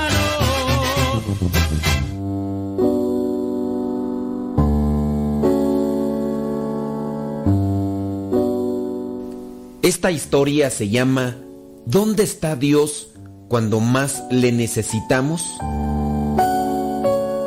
Susana, cuando vio salir del quirófano al cirujano que acababa de operar a su hijo, le preguntó, Doctor, ¿cómo está mi pequeño? El doctor le dijo, Lo siento, hicimos todo lo que estuvo a nuestro alcance. Susana, consternada, preguntó, Doctor, ¿por qué a los niños les da cáncer? ¿Es que acaso Dios ya no se preocupa por ellos? Dios, ¿dónde estabas cuando mi hijo te necesitaba? El cirujano se le quedaba mirando, escuchándole atentamente. Sabía del dolor de aquella mujer, porque no era la primera vez que atendía un niño en esas circunstancias. En eso, el cirujano le dijo, mire, señora, una de las enfermeras saldrá para dejarle pasar unos minutos con el cuerpo de su hijo antes de que sea llevado a la universidad. Susana pidió a la enfermera que la acompañara mientras se despedía de su hijo. Recorrió por última vez con su mano el cabello rojizo, mientras que unas lágrimas de dolor salían de sus ojos. La enfermera le preguntó si quería conservar alguno de aquellos cabellos. Susana dijo que sí. La enfermera cortó el rizo, lo colocó en una bolsita de plástico y se lo dio a la mujer. Susana dijo, fue idea de Carlitos donar su cuerpo a la universidad para ser estudiado. Dijo que así podría ayudar a alguien más. Ese era su deseo. Yo al principio me negué, pero él me dijo, mami, no lo usaré después de que muera y tal vez ayudará a que un niño disfrute un día más junto a su mamá. Mi Carlitos tenía un corazón de oro, siempre pensaba en los demás y deseaba ayudarlos como pudiera.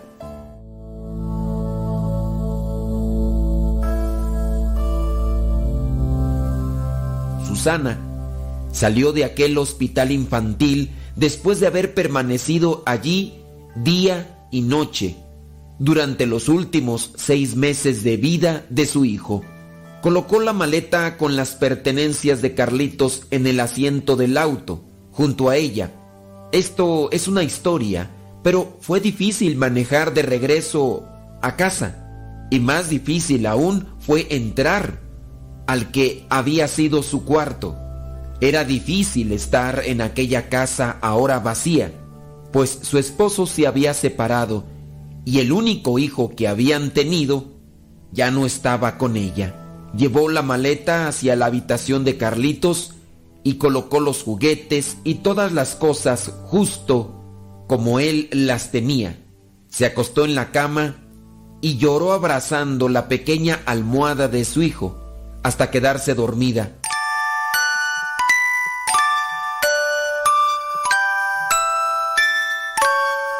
Despertó cerca de la medianoche y junto a ella se encontró una hoja de papel doblada.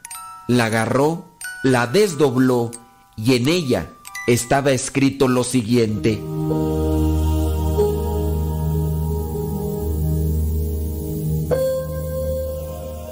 Querida mamá, sé que vas a echarme de menos, pero no pienses que te he olvidado o dejado de amarte solo porque no estoy ahí para decirte te amo. Pensaré en ti cada día, mamita, y cada día te amaré aún más. ¿Sabes? Algún día nos volveremos a ver. Si deseas adoptar un niño para que no estés tan solita, él podrá estar en mi habitación. Y claro que puede jugar con todos mis juguetes. Si tú deseas que sea una niña, probablemente no le gustarán los que yo tenía. Y tendrás que comprarle muñecas y esas cosas que le gustan a ella. No te pongas triste cuando pienses en mí. Este lugar donde estoy es grandioso. Los abuelos vinieron a recibirme cuando llegué y me han mostrado algo de aquí. Pero creo que tomará mucho tiempo verlo todo, pues esto es muy grande. Los ángeles son muy amistosos y me encanta verlos volar. Jesús no se parece a todas las imágenes que vi de él allá, pero supe que era él tan pronto lo vi. Y Jesús me llevó a ver a Dios Padre. ¿Y qué crees, mami? Me senté en su regazo y le hablé como si yo fuera alguien importante. Luego me encontré a una muchacha bellísima. Me dio vergüenza preguntarle su nombre, pero el corazón me decía que era la Virgen María. Ella me tomó con su mano y me presentó después a mucha gente maravillosa que enseguida se hicieron mis amigos. Le dije a Dios que quería escribirte una carta para despedirme y todo eso. Aunque yo sabía que no estaba permitido, Dios me dio papel y su pluma personal para escribirte esta carta. Creo que se llama Gabriel el ángel que te dejará esta carta ahí, donde te encuentras ahora. Dios me dijo que te respondiera a lo que tú preguntaste. ¿Dónde estaba él cuando yo lo necesitaba. Dios me dijo que te dijera, en el mismo lugar que cuando Jesús estaba en la cruz. Estaba justo ahí, como lo está con todos sus hijos. Me dijo que tú lo entenderías.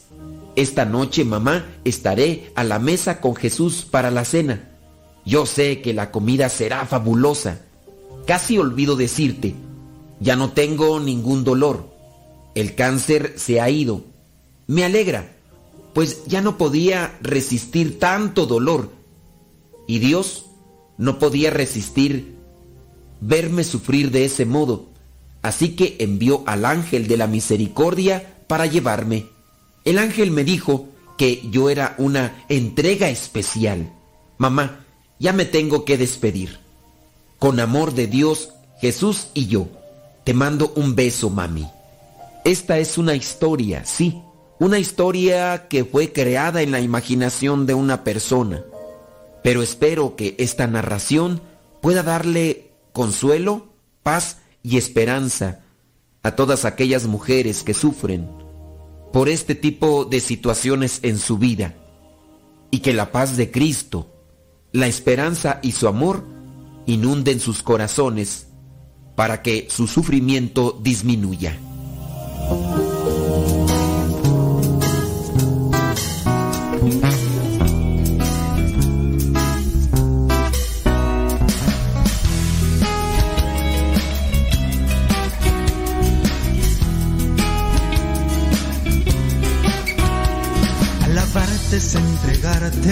Mi ser todos los días, es tener dispuesta el alma servir con amor, agradar a tu corazón, darme a ti tal como soy. Alabarte es más que una canción, oh alabarte, oh alabarte. Alabarte es disponerme a tu Espíritu Santo, es dejar que me ilumines con tu paz divinal y poner mi intimidad a la luz de la verdad. Alabarte es mi predilección, oh alabarte, oh alabarte.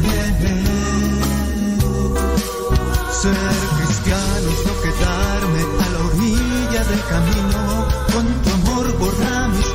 De andar comprometido y darte gloria siempre Jesús. Sí, alabarte. Oh, alabarte. Alabarte es caminar siguiéndote los pasos, es hacerme tu instrumento para que obres en mí y dejar que brilles tú y escuchar tu voluntad. Ser cristiano es una dicha especial. Oh, alabarte. Oh, alabarte.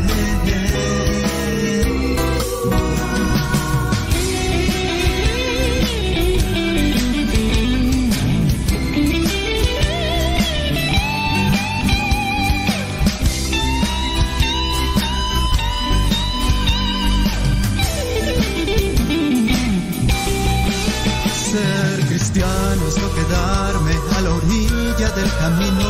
Con tu amor borrar mis miedos de andar comprometido y darte gloria siempre Jesús y alabarte. Oh, alabarte. Alabarte es caminar siguiéndote los pasos, es hacerme tu instrumento para que obres en mí y dejar que brilles tú y escuchar tu voluntad. Ser cristiano es una dicha especial. Oh, alabarte. Oh, alabarte. Mm, alabarte. Mm, alabarte.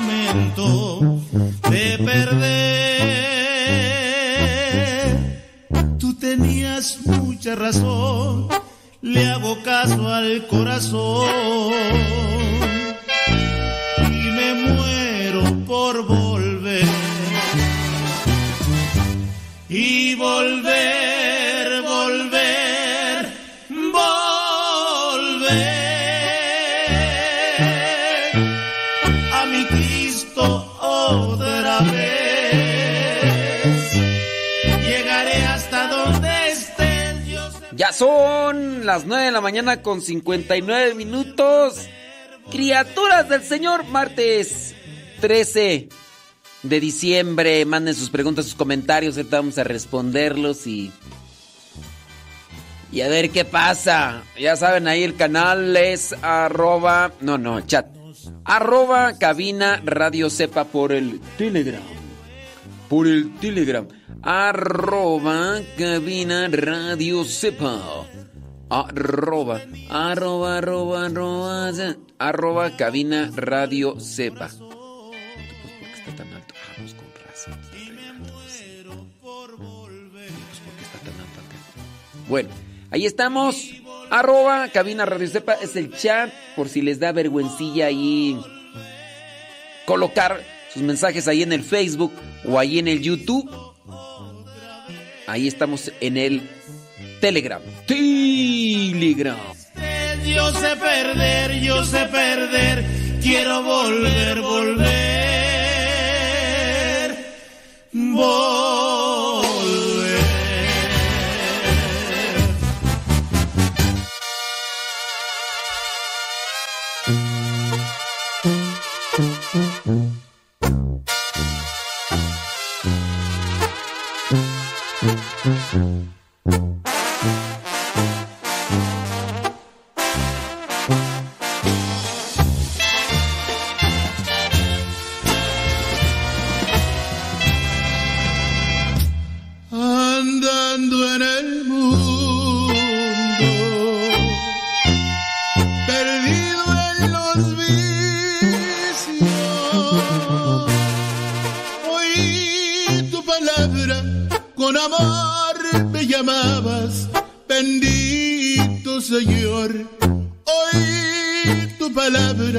Con amor me llamabas, bendito Señor. Elevo mis ojos, contemplo la herida, su rostro sangrante, sus manos heridas extendidas a mí, rostro sangrante, sus manos heridas extendidas a mí.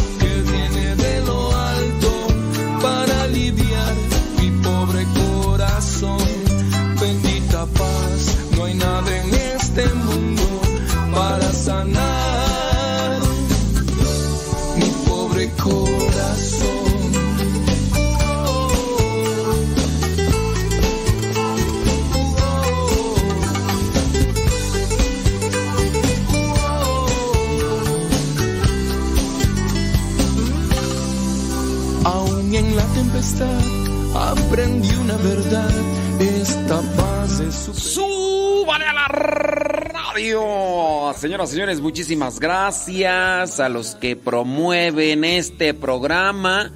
Si a ustedes les ha servido, les ha ayudado y lo están promoviendo, bueno, pues muchas, pero muchas gracias. Qué bueno, qué bueno que están ahí en conexión con nosotros. Saluditos a everybody in your home. Para que no digan que no les mandé saludos. Ahí están los saludos para todos. Todos. to- todos. Hasta los que no nos escuchan. Y coméntenos, díganos eh, su nombre, dónde nos escuchan y desde hace cuánto tiempo que nos escuchan. Si tienen preguntas, láncenlas en la medida de lo posible. Vamos a tratar de dar respuesta a esas dudas. Por acá, María pregunta que por qué en el tiempo de Adviento no se canta el Gloria. Pues de hecho el Gloria solamente se canta los domingos, los domingos y en el tiempo de Adviento y el tiempo de Cuaresma se omite el canto o en este caso la oración del Gloria como una forma de preparación, pero también una forma de pausar este momento para que cuando llegue ya el día 24 en la noche y el 25, nosotros podamos reflexionar. Es un momento de espera, no es que no hay que rezarlo porque nos daña, es un momento de espera. Así como cuando nosotros nos preparamos a algo, pausamos cierto tipo de cosas, quizá a lo mejor por un cierto tipo de cuidado, o en este tiempo no vamos a hacer esto, no vamos a comer esto, para después retomarlo con fuerza. Vendrá el tiempo de Navidad en el que el Gloria no solamente se cantará los domingos, se cantará durante toda la octava de Navidad, o sea, los ocho días, se cantará el Gloria. También lo que sucede en tiempo de Pascua, en toda la octava de Pascua, no es un solo día. Entonces nos esperamos un poquito como para reflexionar también en la espera. En tiempo de Cuaresma, porque es el tiempo de Jesús en el desierto. Y viene la resurrección y ahora sí, cántale a todo pulmón el gloria. Son pausas, pausas reflexivas que la iglesia adopta para que los que somos parte de la iglesia lo hagamos a consideración con mayor ímpetu o alegría. Son, son solamente formas reflexivas que toma la iglesia. Bueno, María, María, tuturum. Ahí te dejé la respuesta, María. Déjame ver por acá, a ver quiénes nos comentan saludos y saludos y más saludos y todo lo demás. Ándele pues. ¿Desde hace cuánto tiempo que nos escuchan? ¿Y cómo es que empezaron acá a escucharnos? Bueno, ya, por acá hay muchos saludos, así que para no quedarme con deudas, pues les mandamos un saludo a everybody. Yeah. Eh, una pregunta. Dice... Hace unos días había una pareja limpiándose con unas veladoras enfrente de la imagen de la Virgen y les llamaron la atención que eso no es correcto. Ellos se molestaron diciendo que en otras iglesias lo han, lo han hecho y nadie les dice nada, que por qué acá sí. Yo me imagino que por falta de formación, pero díganos algo de esto. Se lo agradecería eh, bendiciones. Bueno, déjame ponerte por acá que, que ya te vamos a responder, ¿ok? Mira, nosotros eh, somos en cierto modo ignorantes en muchos sentidos.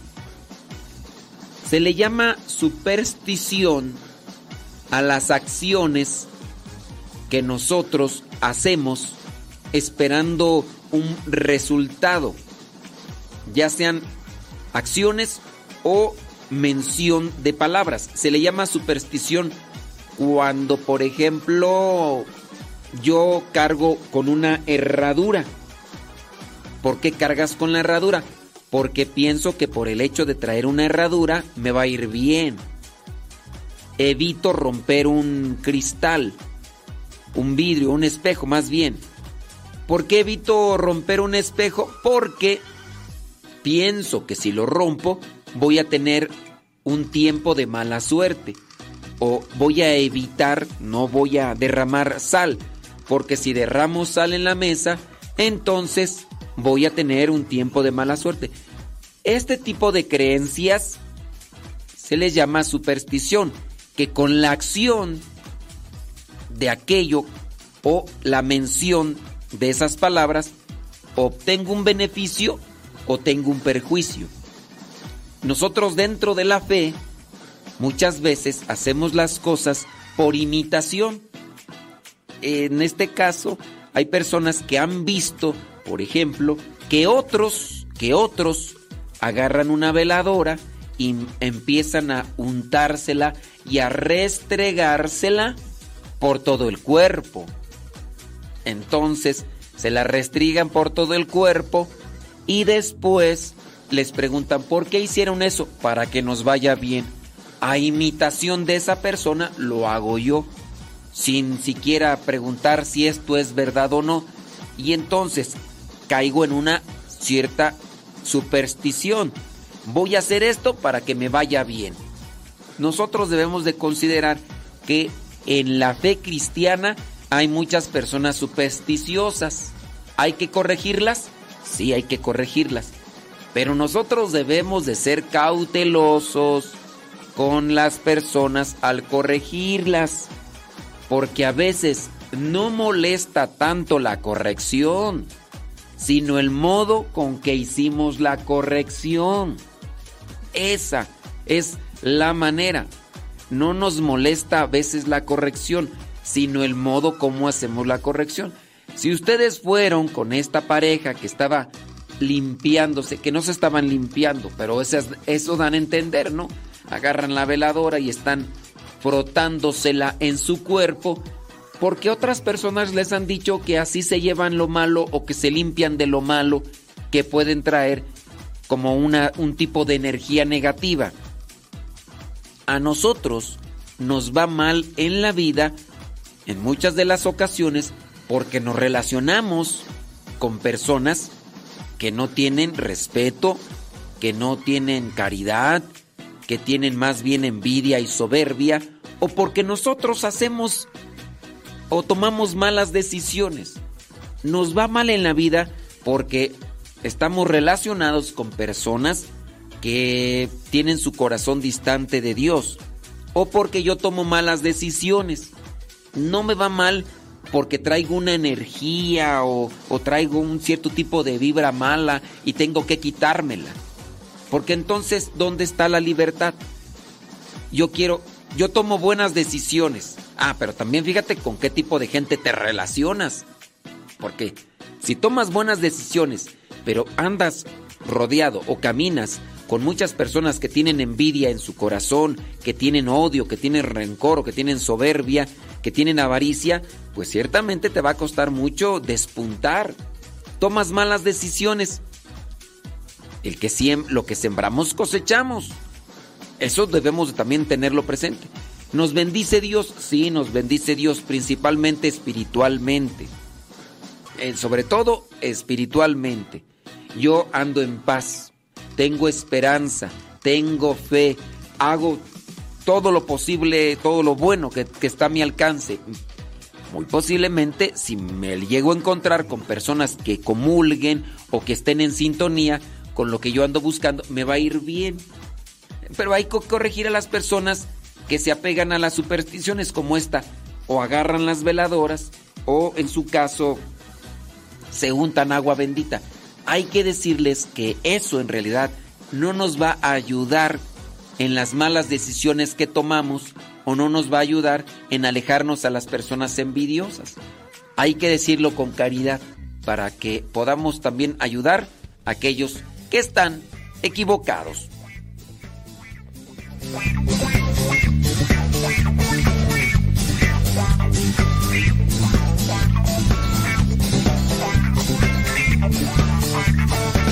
Bendito sea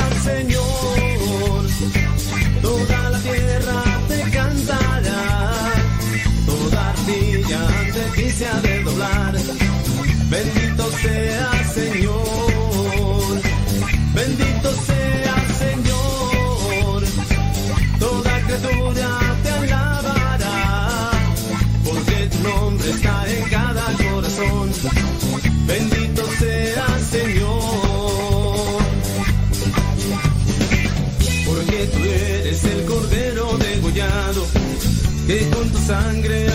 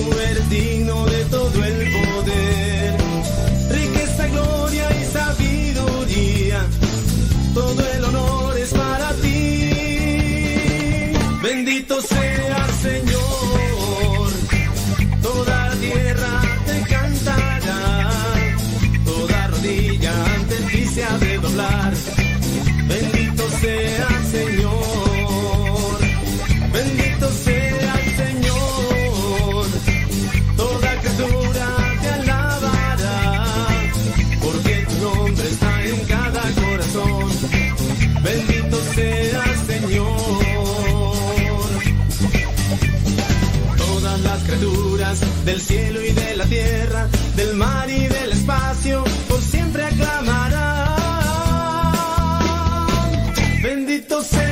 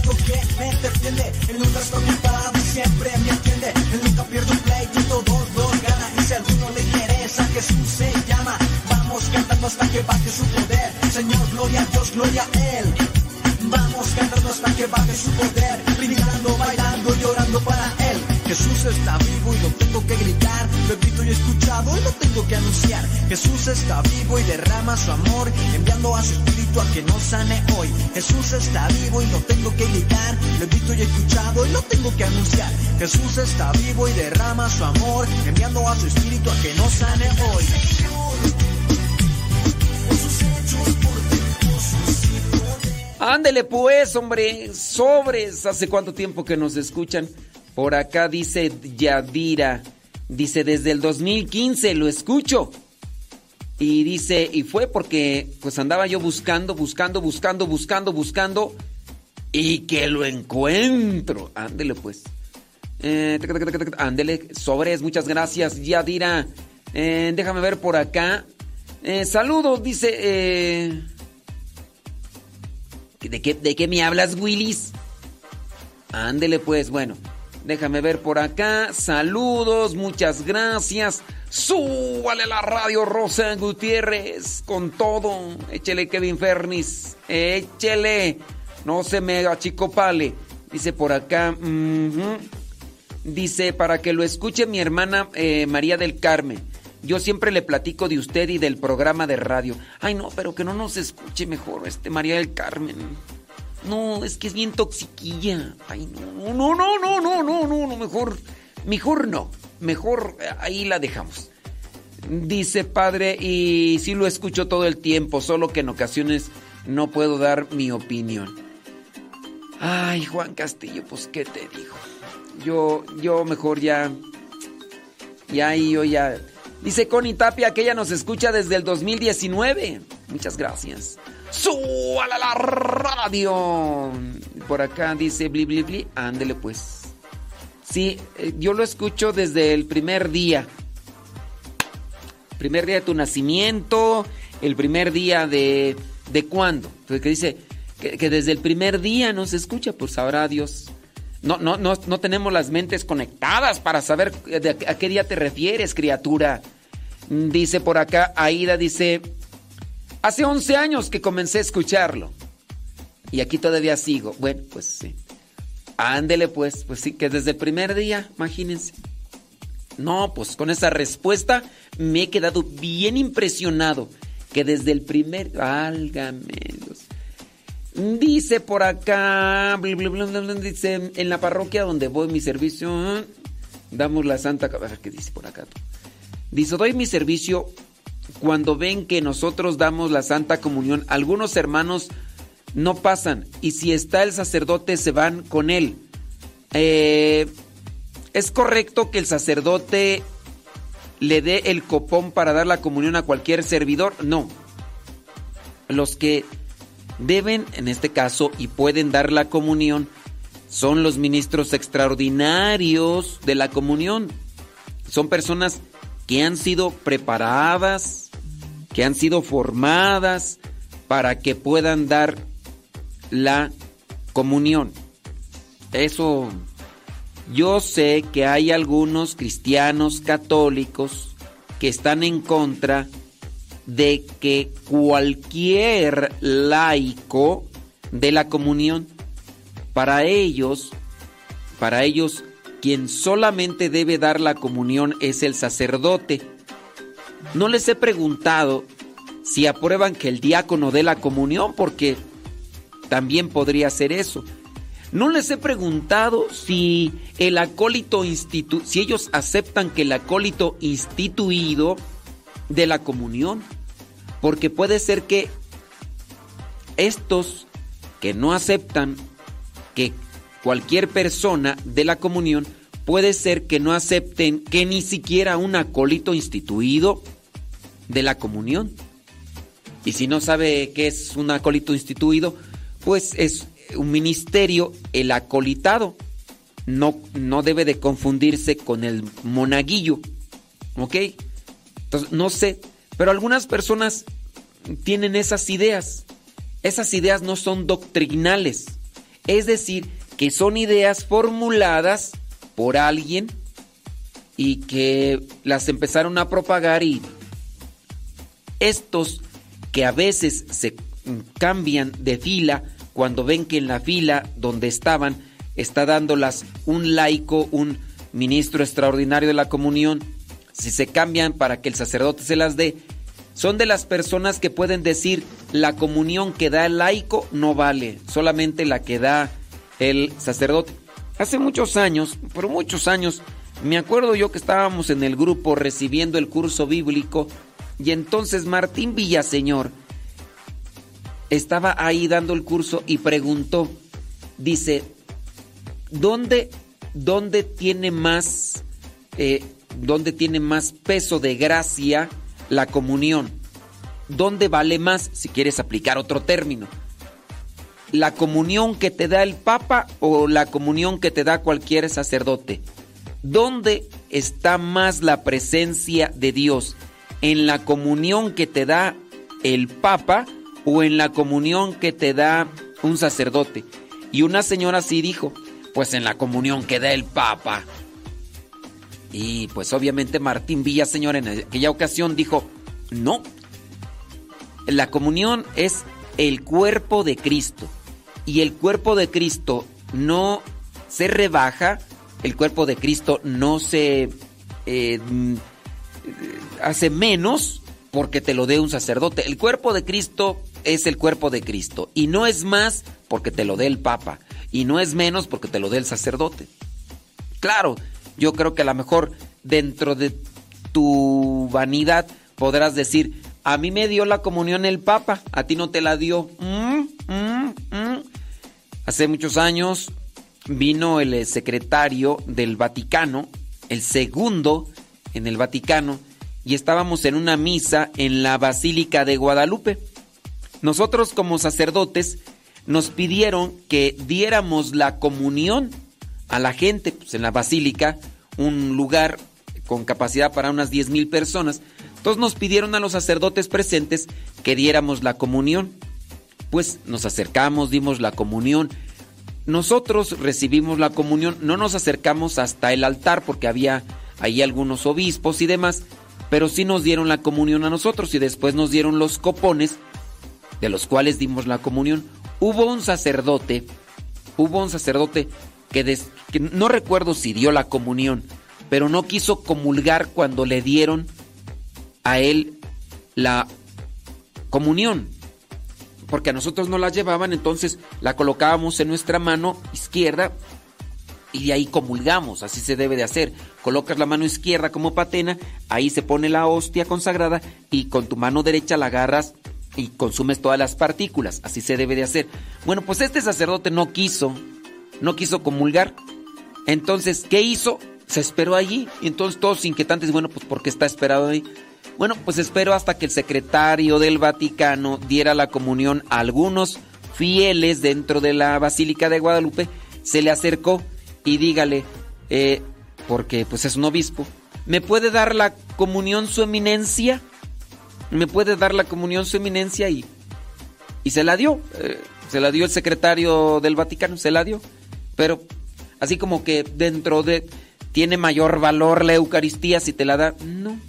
En este caso, cuando las personas no quieren recibir la comunión de un ministro extraordinario de la comunión, yo puedo decir con certeza que las personas tienen una ignorancia doctrinal. Se escucha feo, pero pues es la verdad. Tienen una ignorancia doctrinal. Cristo no se rebaja, Cristo no es menos porque te lo dé un laico, o te lo dé un diácono, o te lo dé un sacerdote y no te lo dé el Papa o no te lo dé el secretario del Vaticano. Cristo es el mismo ayer, hoy y siempre. Cristo eh, presente ahí en su cuerpo, sangre y divinidad después de la consagración. Si esas personas tienden a buscar solamente la comunión de parte del sacerdote, a nosotros nos debe de aplicar la paciencia y la comprensión. A nosotros nos debe de aplicar la paciencia y la comprensión para con estas personas y decir, bueno, pues se salieron de la fila donde yo estaba dando la comunión, tú como laico, y se fueron a la fila de otro lado porque no tienen mucho conocimiento de la liturgia. Así que paciencia, serenidad y paciencia, mi querido Solín. Serenidad y paciencia.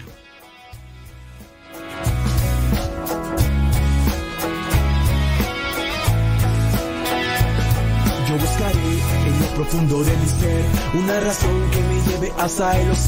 Renovaré con pasión mi amor. Solo contigo quiero estar yo. Escucha bien, hermano, lo que voy a decir. Jesús es grande, Él está junto a ti. Nos dio su amor sin preguntar por qué. Murió por nosotros en la cruz también. Ten fe, Él volverá a nacer y estará en cada corazón que lo deje llegar. Su voz será la fuerza para vivir. Con su espíritu a mi lado voy a seguir.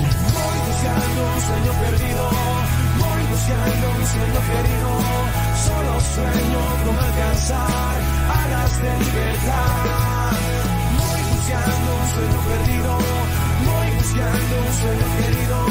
Solo sueño con alcanzar alas de libertad.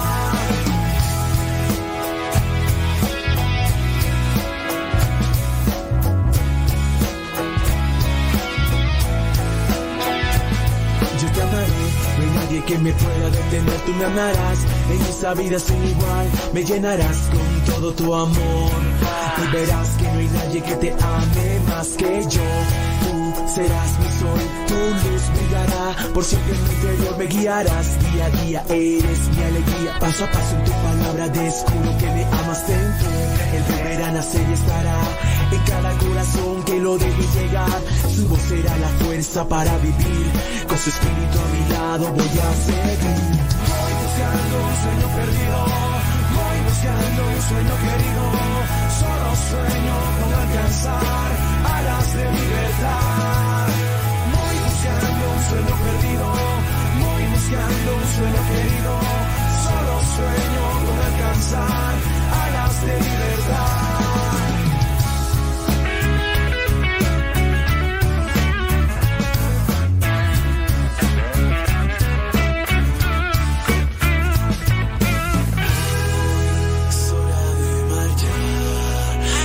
es tiempo de lanzar lo que el Padre nos dejó de enseñanza.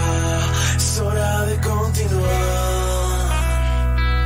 por el camino de la verdad y su palabra siempre llevar. Voy buscando un sueño perdido, voy buscando un sueño querido, solo sueño con alcanzar alas de libertad. Buscando un sueño perdido, voy buscando un sueño querido, solo sueño con alcanzar alas de libertad.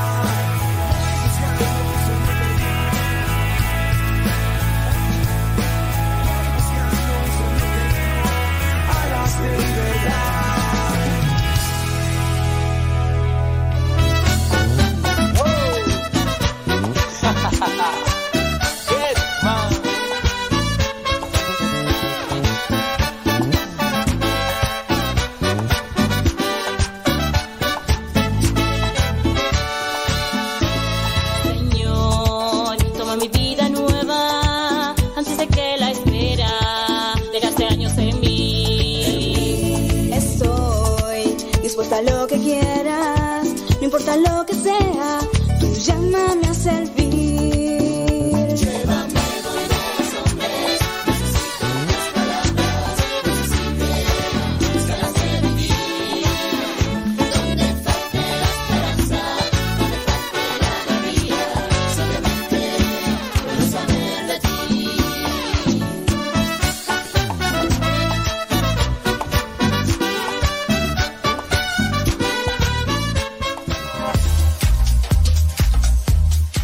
Tratamos de responder, tratamos de responder sus preguntas. Solamente que tiene que ser paciente. Paciente. taca, taca. Dice por acá. Ay Dios, esta, esta carta sí está larga.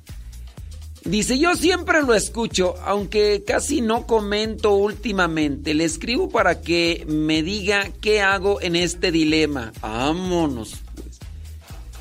Fíjese que tengo una hija que de pequeña le pasaban cosas raras. Veía sombras y se levantaba, dice mi otra hija, que se enderezaba y no la podían mover, estaba bien dura. Bueno, miren, cuando empiezan a suceder estas cosas en sus niños, no lo dejen pasar. Hay muchas enfermedades en la psique, en el sistema nervioso de cada uno de nosotros. Pareciera ser que con las cosas que consumimos, eh, con todos los químicos que se están utilizando para, eh, para, para la más producción de alimentos, también están viniendo muchas cosas de estas. Yo sin leer toda la- la carta, yo solamente quiero advertirles y quiero invitarles para que ustedes tengan un poquito más de atención en este tipo de cosas y no lo quieran anclar y no lo quieran conectar inmediatamente con manifestaciones espirituales. No siempre será así.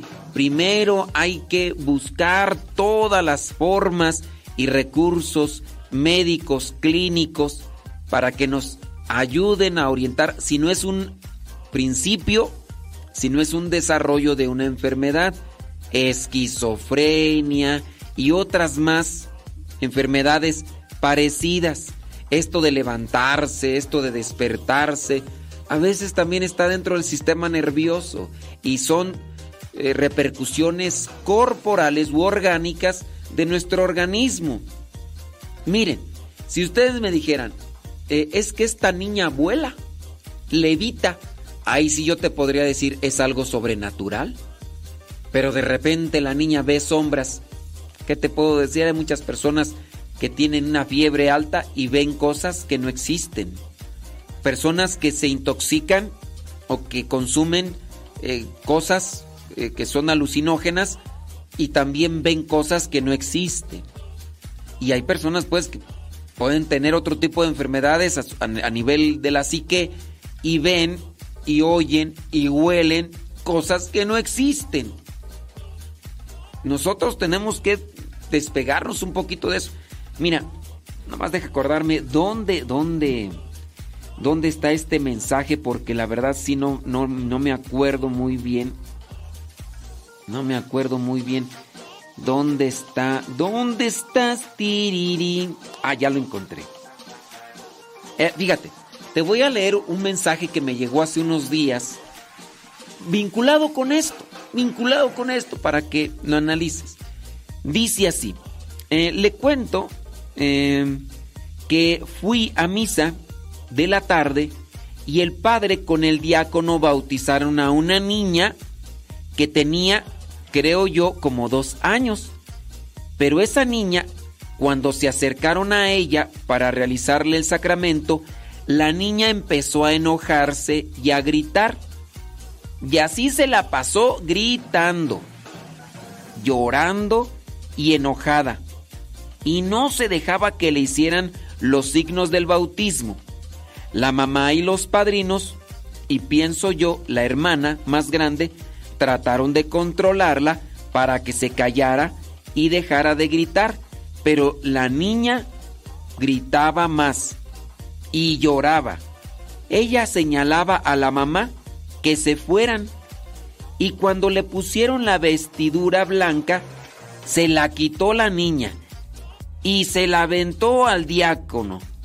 Y ya por fin terminaron con el sacramento. Y los papás y los padrinos se fueron a un lugar a sentarse. La niña seguía llorando y con su berrinche. Y ya por fin se calmó. Pero cuando fuimos a comulgar, vi que la mamá le dio el celular. Por eso la niña ya estaba calmada. La persona que me escribió me pregunta, Padre, ¿por qué cree que la niña estaba así? A ver, yo los invito a analizar. ¿Creen ustedes que esto corresponde a una posesión demoníaca? ¿O a un demasiado, demasiado berrinche? Porque la niña tendrá unos dos años, pero la- a la niña la han consentido tanto que se cree el centro del universo. Aquí encontramos a una niña demasiado, demasiado consentida. La niña, ustedes van a decir, ay, pero ¿cómo un niño? Un niño no lo hace conscientemente. Los niños se manejan más bien a modo de instinto. A un niño que no lo atienden, a un niño que no lo abrazan, a un niño, va a quedarse mudo. Va a gritar sí mucho tiempo, pero después de que hace el pataleo, hace el grito, ya no va a gritar más porque no le resulta. Un niño pequeño es por instinto. Tiene hambre, llora y llega la mamá, ¿qué tienes mi niño? Y le da a dar de comer. El niño se siente incómodo por la mantadota que trae ahí por lo que comió y llora y va a llegar la mamá, ¿y qué tienes? El niño instintivamente, porque esas son las formas, no, no piensa, ah, y esta es la forma de comunicarme con... No, no, no piensa, es instintivamente. Los niños pueden hacerse caprichosos y egoístas como esta niña. A ver, ustedes que escucharon ahí, ¿creen que esto sea una manifestación demoníaca? Alguien va a decir, sí, padre, es una manifestación. man-". Yo más bien diría, esta es más bien una manifestación que da a entender que no están sabiendo cuidar y atender a esta niña. Y por eso la niña está en este modo berrinchudo. En este modo berrinchudo.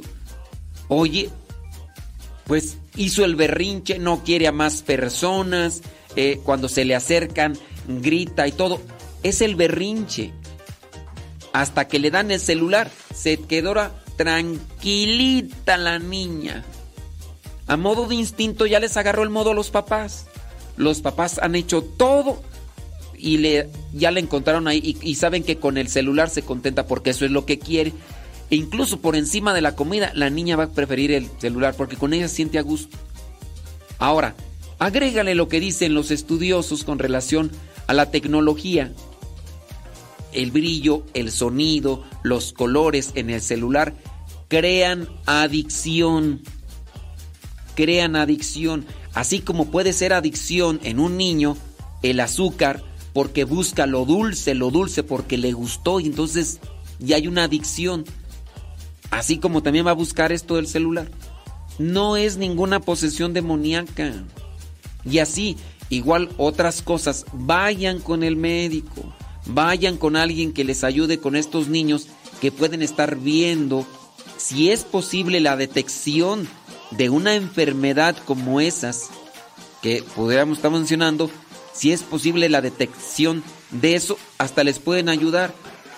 Lamentablemente muchas personas pues no les ponen atención y quieren curarlo con una oración, con un agua bendita, pero lo único que hacen pues es a veces tranquilizar la conciencia.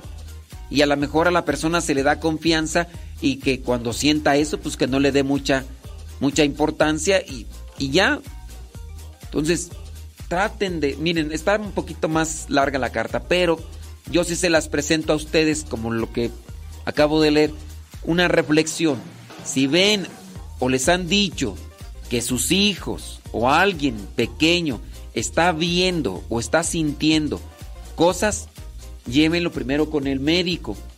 Llévenlo con el psicólogo, con el psiquiatra. Busquen a varias personas que les puedan dar una respuesta más bien clínica, orgánica, sobre su vida, porque si no, pueden, pueden hacer que, pueden evitar que, que una enfermedad se desarrolle en la persona.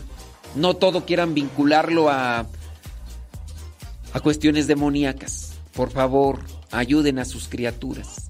Eh, voy a seguir leyendo después de la pausa. Voy a seguir leyendo esta carta que está ahí, pero mm, ya, hay que primero descartar todo lo espiritual y hay que irnos a lo clínico y médico. Yo sé que lo es más, más cómodo, ¿no? Porque así no gasto, pero más vale gastar ahorita y no después gastar lo que uno no tiene. No es teoría, es más bien forma de vida. No se puede inventar, es meta final, paz es vida. Soy un necio quizás por buscar esta paz en cosas terrenales que se esfuman. Mi alma quiere cambiar, quiere serenidad de por vida. Puedo sentir la paz de mi Señor, sanando y llenando de amor. Bendita paz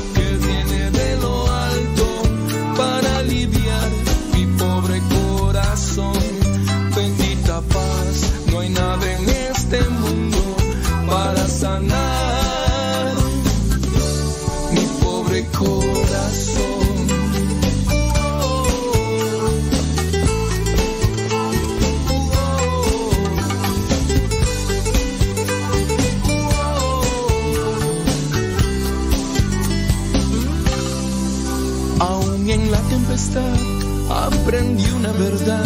Esta paz es superior a mil tormentas. Es regalo de Dios para la humanidad.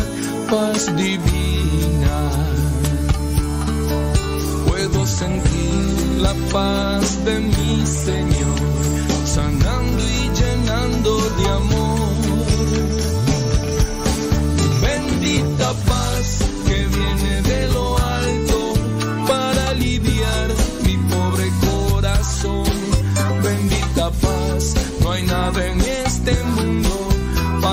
sanar mi pobre corazón.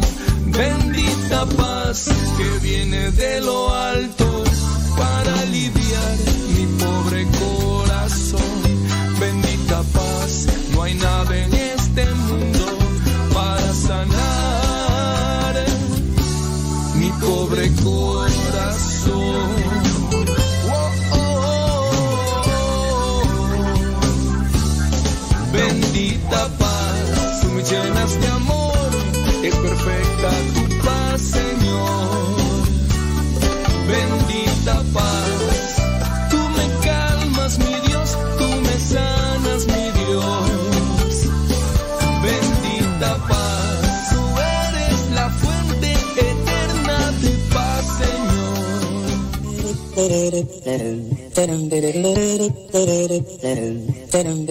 Bueno, muchas gracias a los que comparten un, una reflexión sobre estas cosas.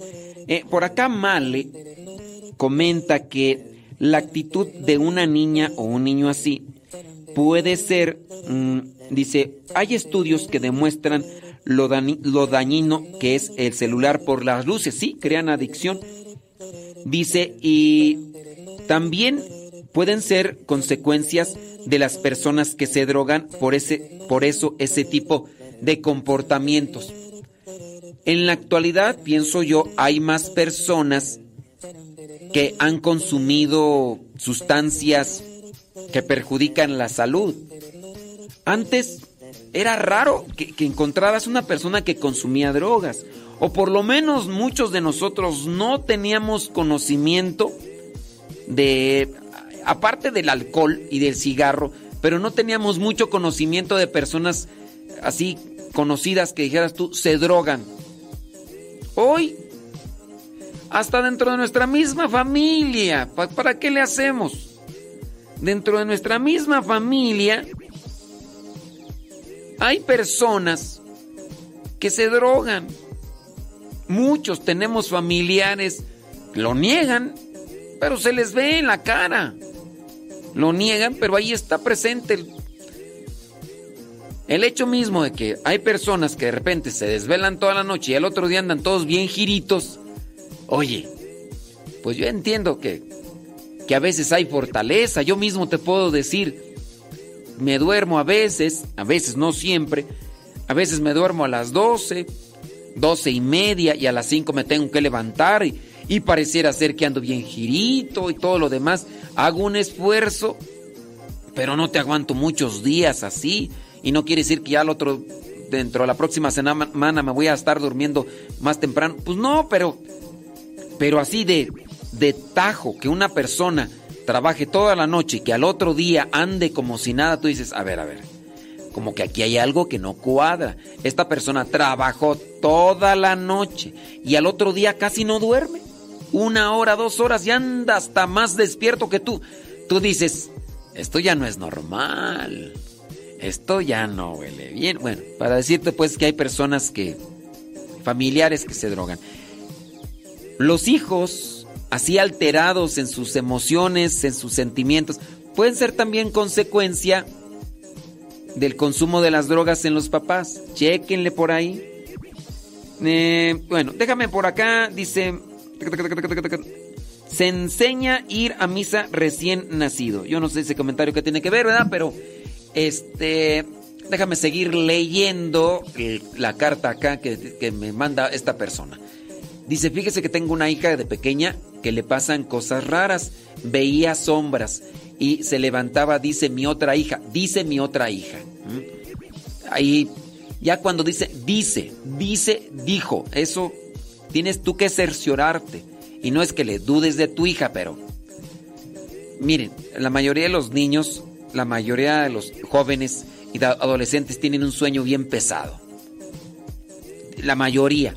Así como que dice mi hija que se levantó su hermana o, anda mal, esa muchacha tampoco no duerme, pero la otra se levantó, o qué, o se pone, se levanta y empieza ya a agarrar la batería y ya me desperté, despiértense. Yo nada más se los digo, ¿eh? Eso ya de que dicen que dijo, ya no me suena bien, pero bueno. Dice que le pasaban cosas raras, veía sombras, bli, bli, bli, y, y ahora, ya después de muchos años, me platica mi hija, la que le pasaban cosas, que ella veía una figura eh, que se arrastraba hasta llegar a su lado y le decía cosas horribles, ha de ser horribles, ¿verdad? Pero no me dijo qué le decía. Me da coraje conmigo misma porque yo creo tener mucha culpa. Las dejé un día, solo un par de horas, pero con otros niños. Esos niños jugaron con palos. Una hoja se quemó solita eso pasó allá por hace muchos años. Y este domingo pasado estábamos platicando eso y me sentí muy mal porque nunca supe cómo actuar en aquel momento. Ahorita mi hija vive con un muchacho que tiene un taller y hacen ropa para gente hereje y sin puras imágenes del diablo. Y todos visten así mi hija, mi nieto y los hijos del muchacho. Me siento muy mal porque no sé qué hacer y a mí de niña soy la mamá, me pasaba algo parecido, pero ya se había olvidado. Lo recordé y no supe qué pensar. ¿Qué me aconseja, padre? Yo me siento culpable. Ahora soy catequista y ministro extraordinario de la comunión. Soy comidilla de algunos hermanos de comunidad y tengo que hacerme la loca pero sí me siento muy mal y mi dolor de madre es muy grande. Gracias por leerme. Dios le bendiga. Bueno, mira. Pues aquí te vamos a decir algo. Este Qué bien que aceptas tu descuido, qué bien que aceptas tu falta como madre. Eso pues Está bien. Ahora, hay que aceptar que la regamos, hay que reconocer, no puedes regresar al tiempo de cuando tus hijas estaban pequeñas. Lo que puedes hacer en el presente es prepararte mejor con más cursos de catequesis, con más cursos que te puedan ayudar para orientar mejor a estas a estos muchachos muchachas que tienes en el catecismo.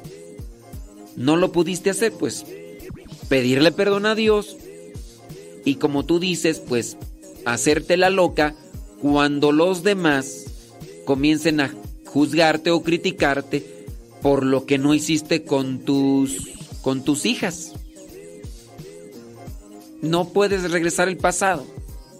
Ahora, lo que sí puedes hacer, en cierto modo, es escuchar las incertidumbres o dudas que pueden tener tus hijos, tus hijas, y ayudarles cuando ellos se dispongan a escuchar. Cuando se dispongan a escuchar porque necesitan de esa orientación, pues respóndeles. Pero si no te buscas y si no quieren escuchar, por lo menos tú prepárate, fórmate y lo que no hiciste con tus hijos, hazlo con esos muchachos del catecismo. Ahora aplícate con ellos. Lo que ya viste que resultó con tus hijos, ahora evítalo o ayúdales a esos muchachos que tienen en el catecismo. Porque muy posiblemente, muy posiblemente encontramos aquí una situación de, de desconocimiento. Y aquí la cuestión es que se alejan y todo. Dice por acá una persona, no será demoníaco, pero algo no está bien. Miren, es que querer decir que es demoníaco, cuando el demonio se manifiesta hay cosas sobrenaturales. Yo pregunto, aquí donde estas personas están comentando de esa situación, ¿dónde está lo sobrenatural? ¿Despertarse en la mañana? ¿En la madrugada? ¿Eso es sobrenatural? ¿Ver sombras? ¿Ver cosas? ¿Eso es sobrenatural? Una cosa es que tú digas que las veas, pero en realidad existen. ¿Dónde está lo sobrenatural? Cuando hay manifestación demoníaca, hay algo sobrenatural. Hay algo que no pertenece a, lo cotidiano, a lo normal, a lo natural. ¿Dónde está aquí lo, lo sobrenatural? Pregunto yo. A ver, ustedes pues que, que quieren calificar esta situación, ¿dónde está lo sobrenatural? Es que yo veía, pues también hay borrachos que ven un montón de cosas, hay drogadictos que ven un montón de cosas, hay personas enfermas de la fiebre que, que ven un montón de cosas. ¿Existen? No, no existen. No existen. Hay personas con esquizofrenia y que escuchan y ven y huelen. ¿Existen esas cosas que ven las personas con esquizofrenia? No existen. Pero ellos las ven. Pues sí las ven, pero no existen. ¿Dónde está lo sobrenatural? Ya cuando tú dices, ah, es que miraron una cosa que... Es que lo miré en un video, un video todo borroso, con esos celulares de hace 20 años. ¿Dónde está lo sobrenatural? Pregunto yo. ¿Hay algo de sobrenatural aquí? No, no hay nada de sobrenatural.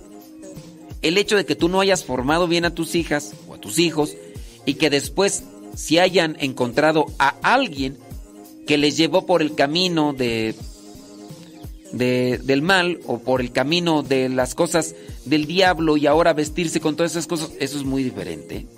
Y ahí entonces por principio de decisión las personas buscan eso, pero no veo yo nada de sobrenatural. ¿O ustedes ven algo de sobrenatural? Díganme porque yo no lo veo.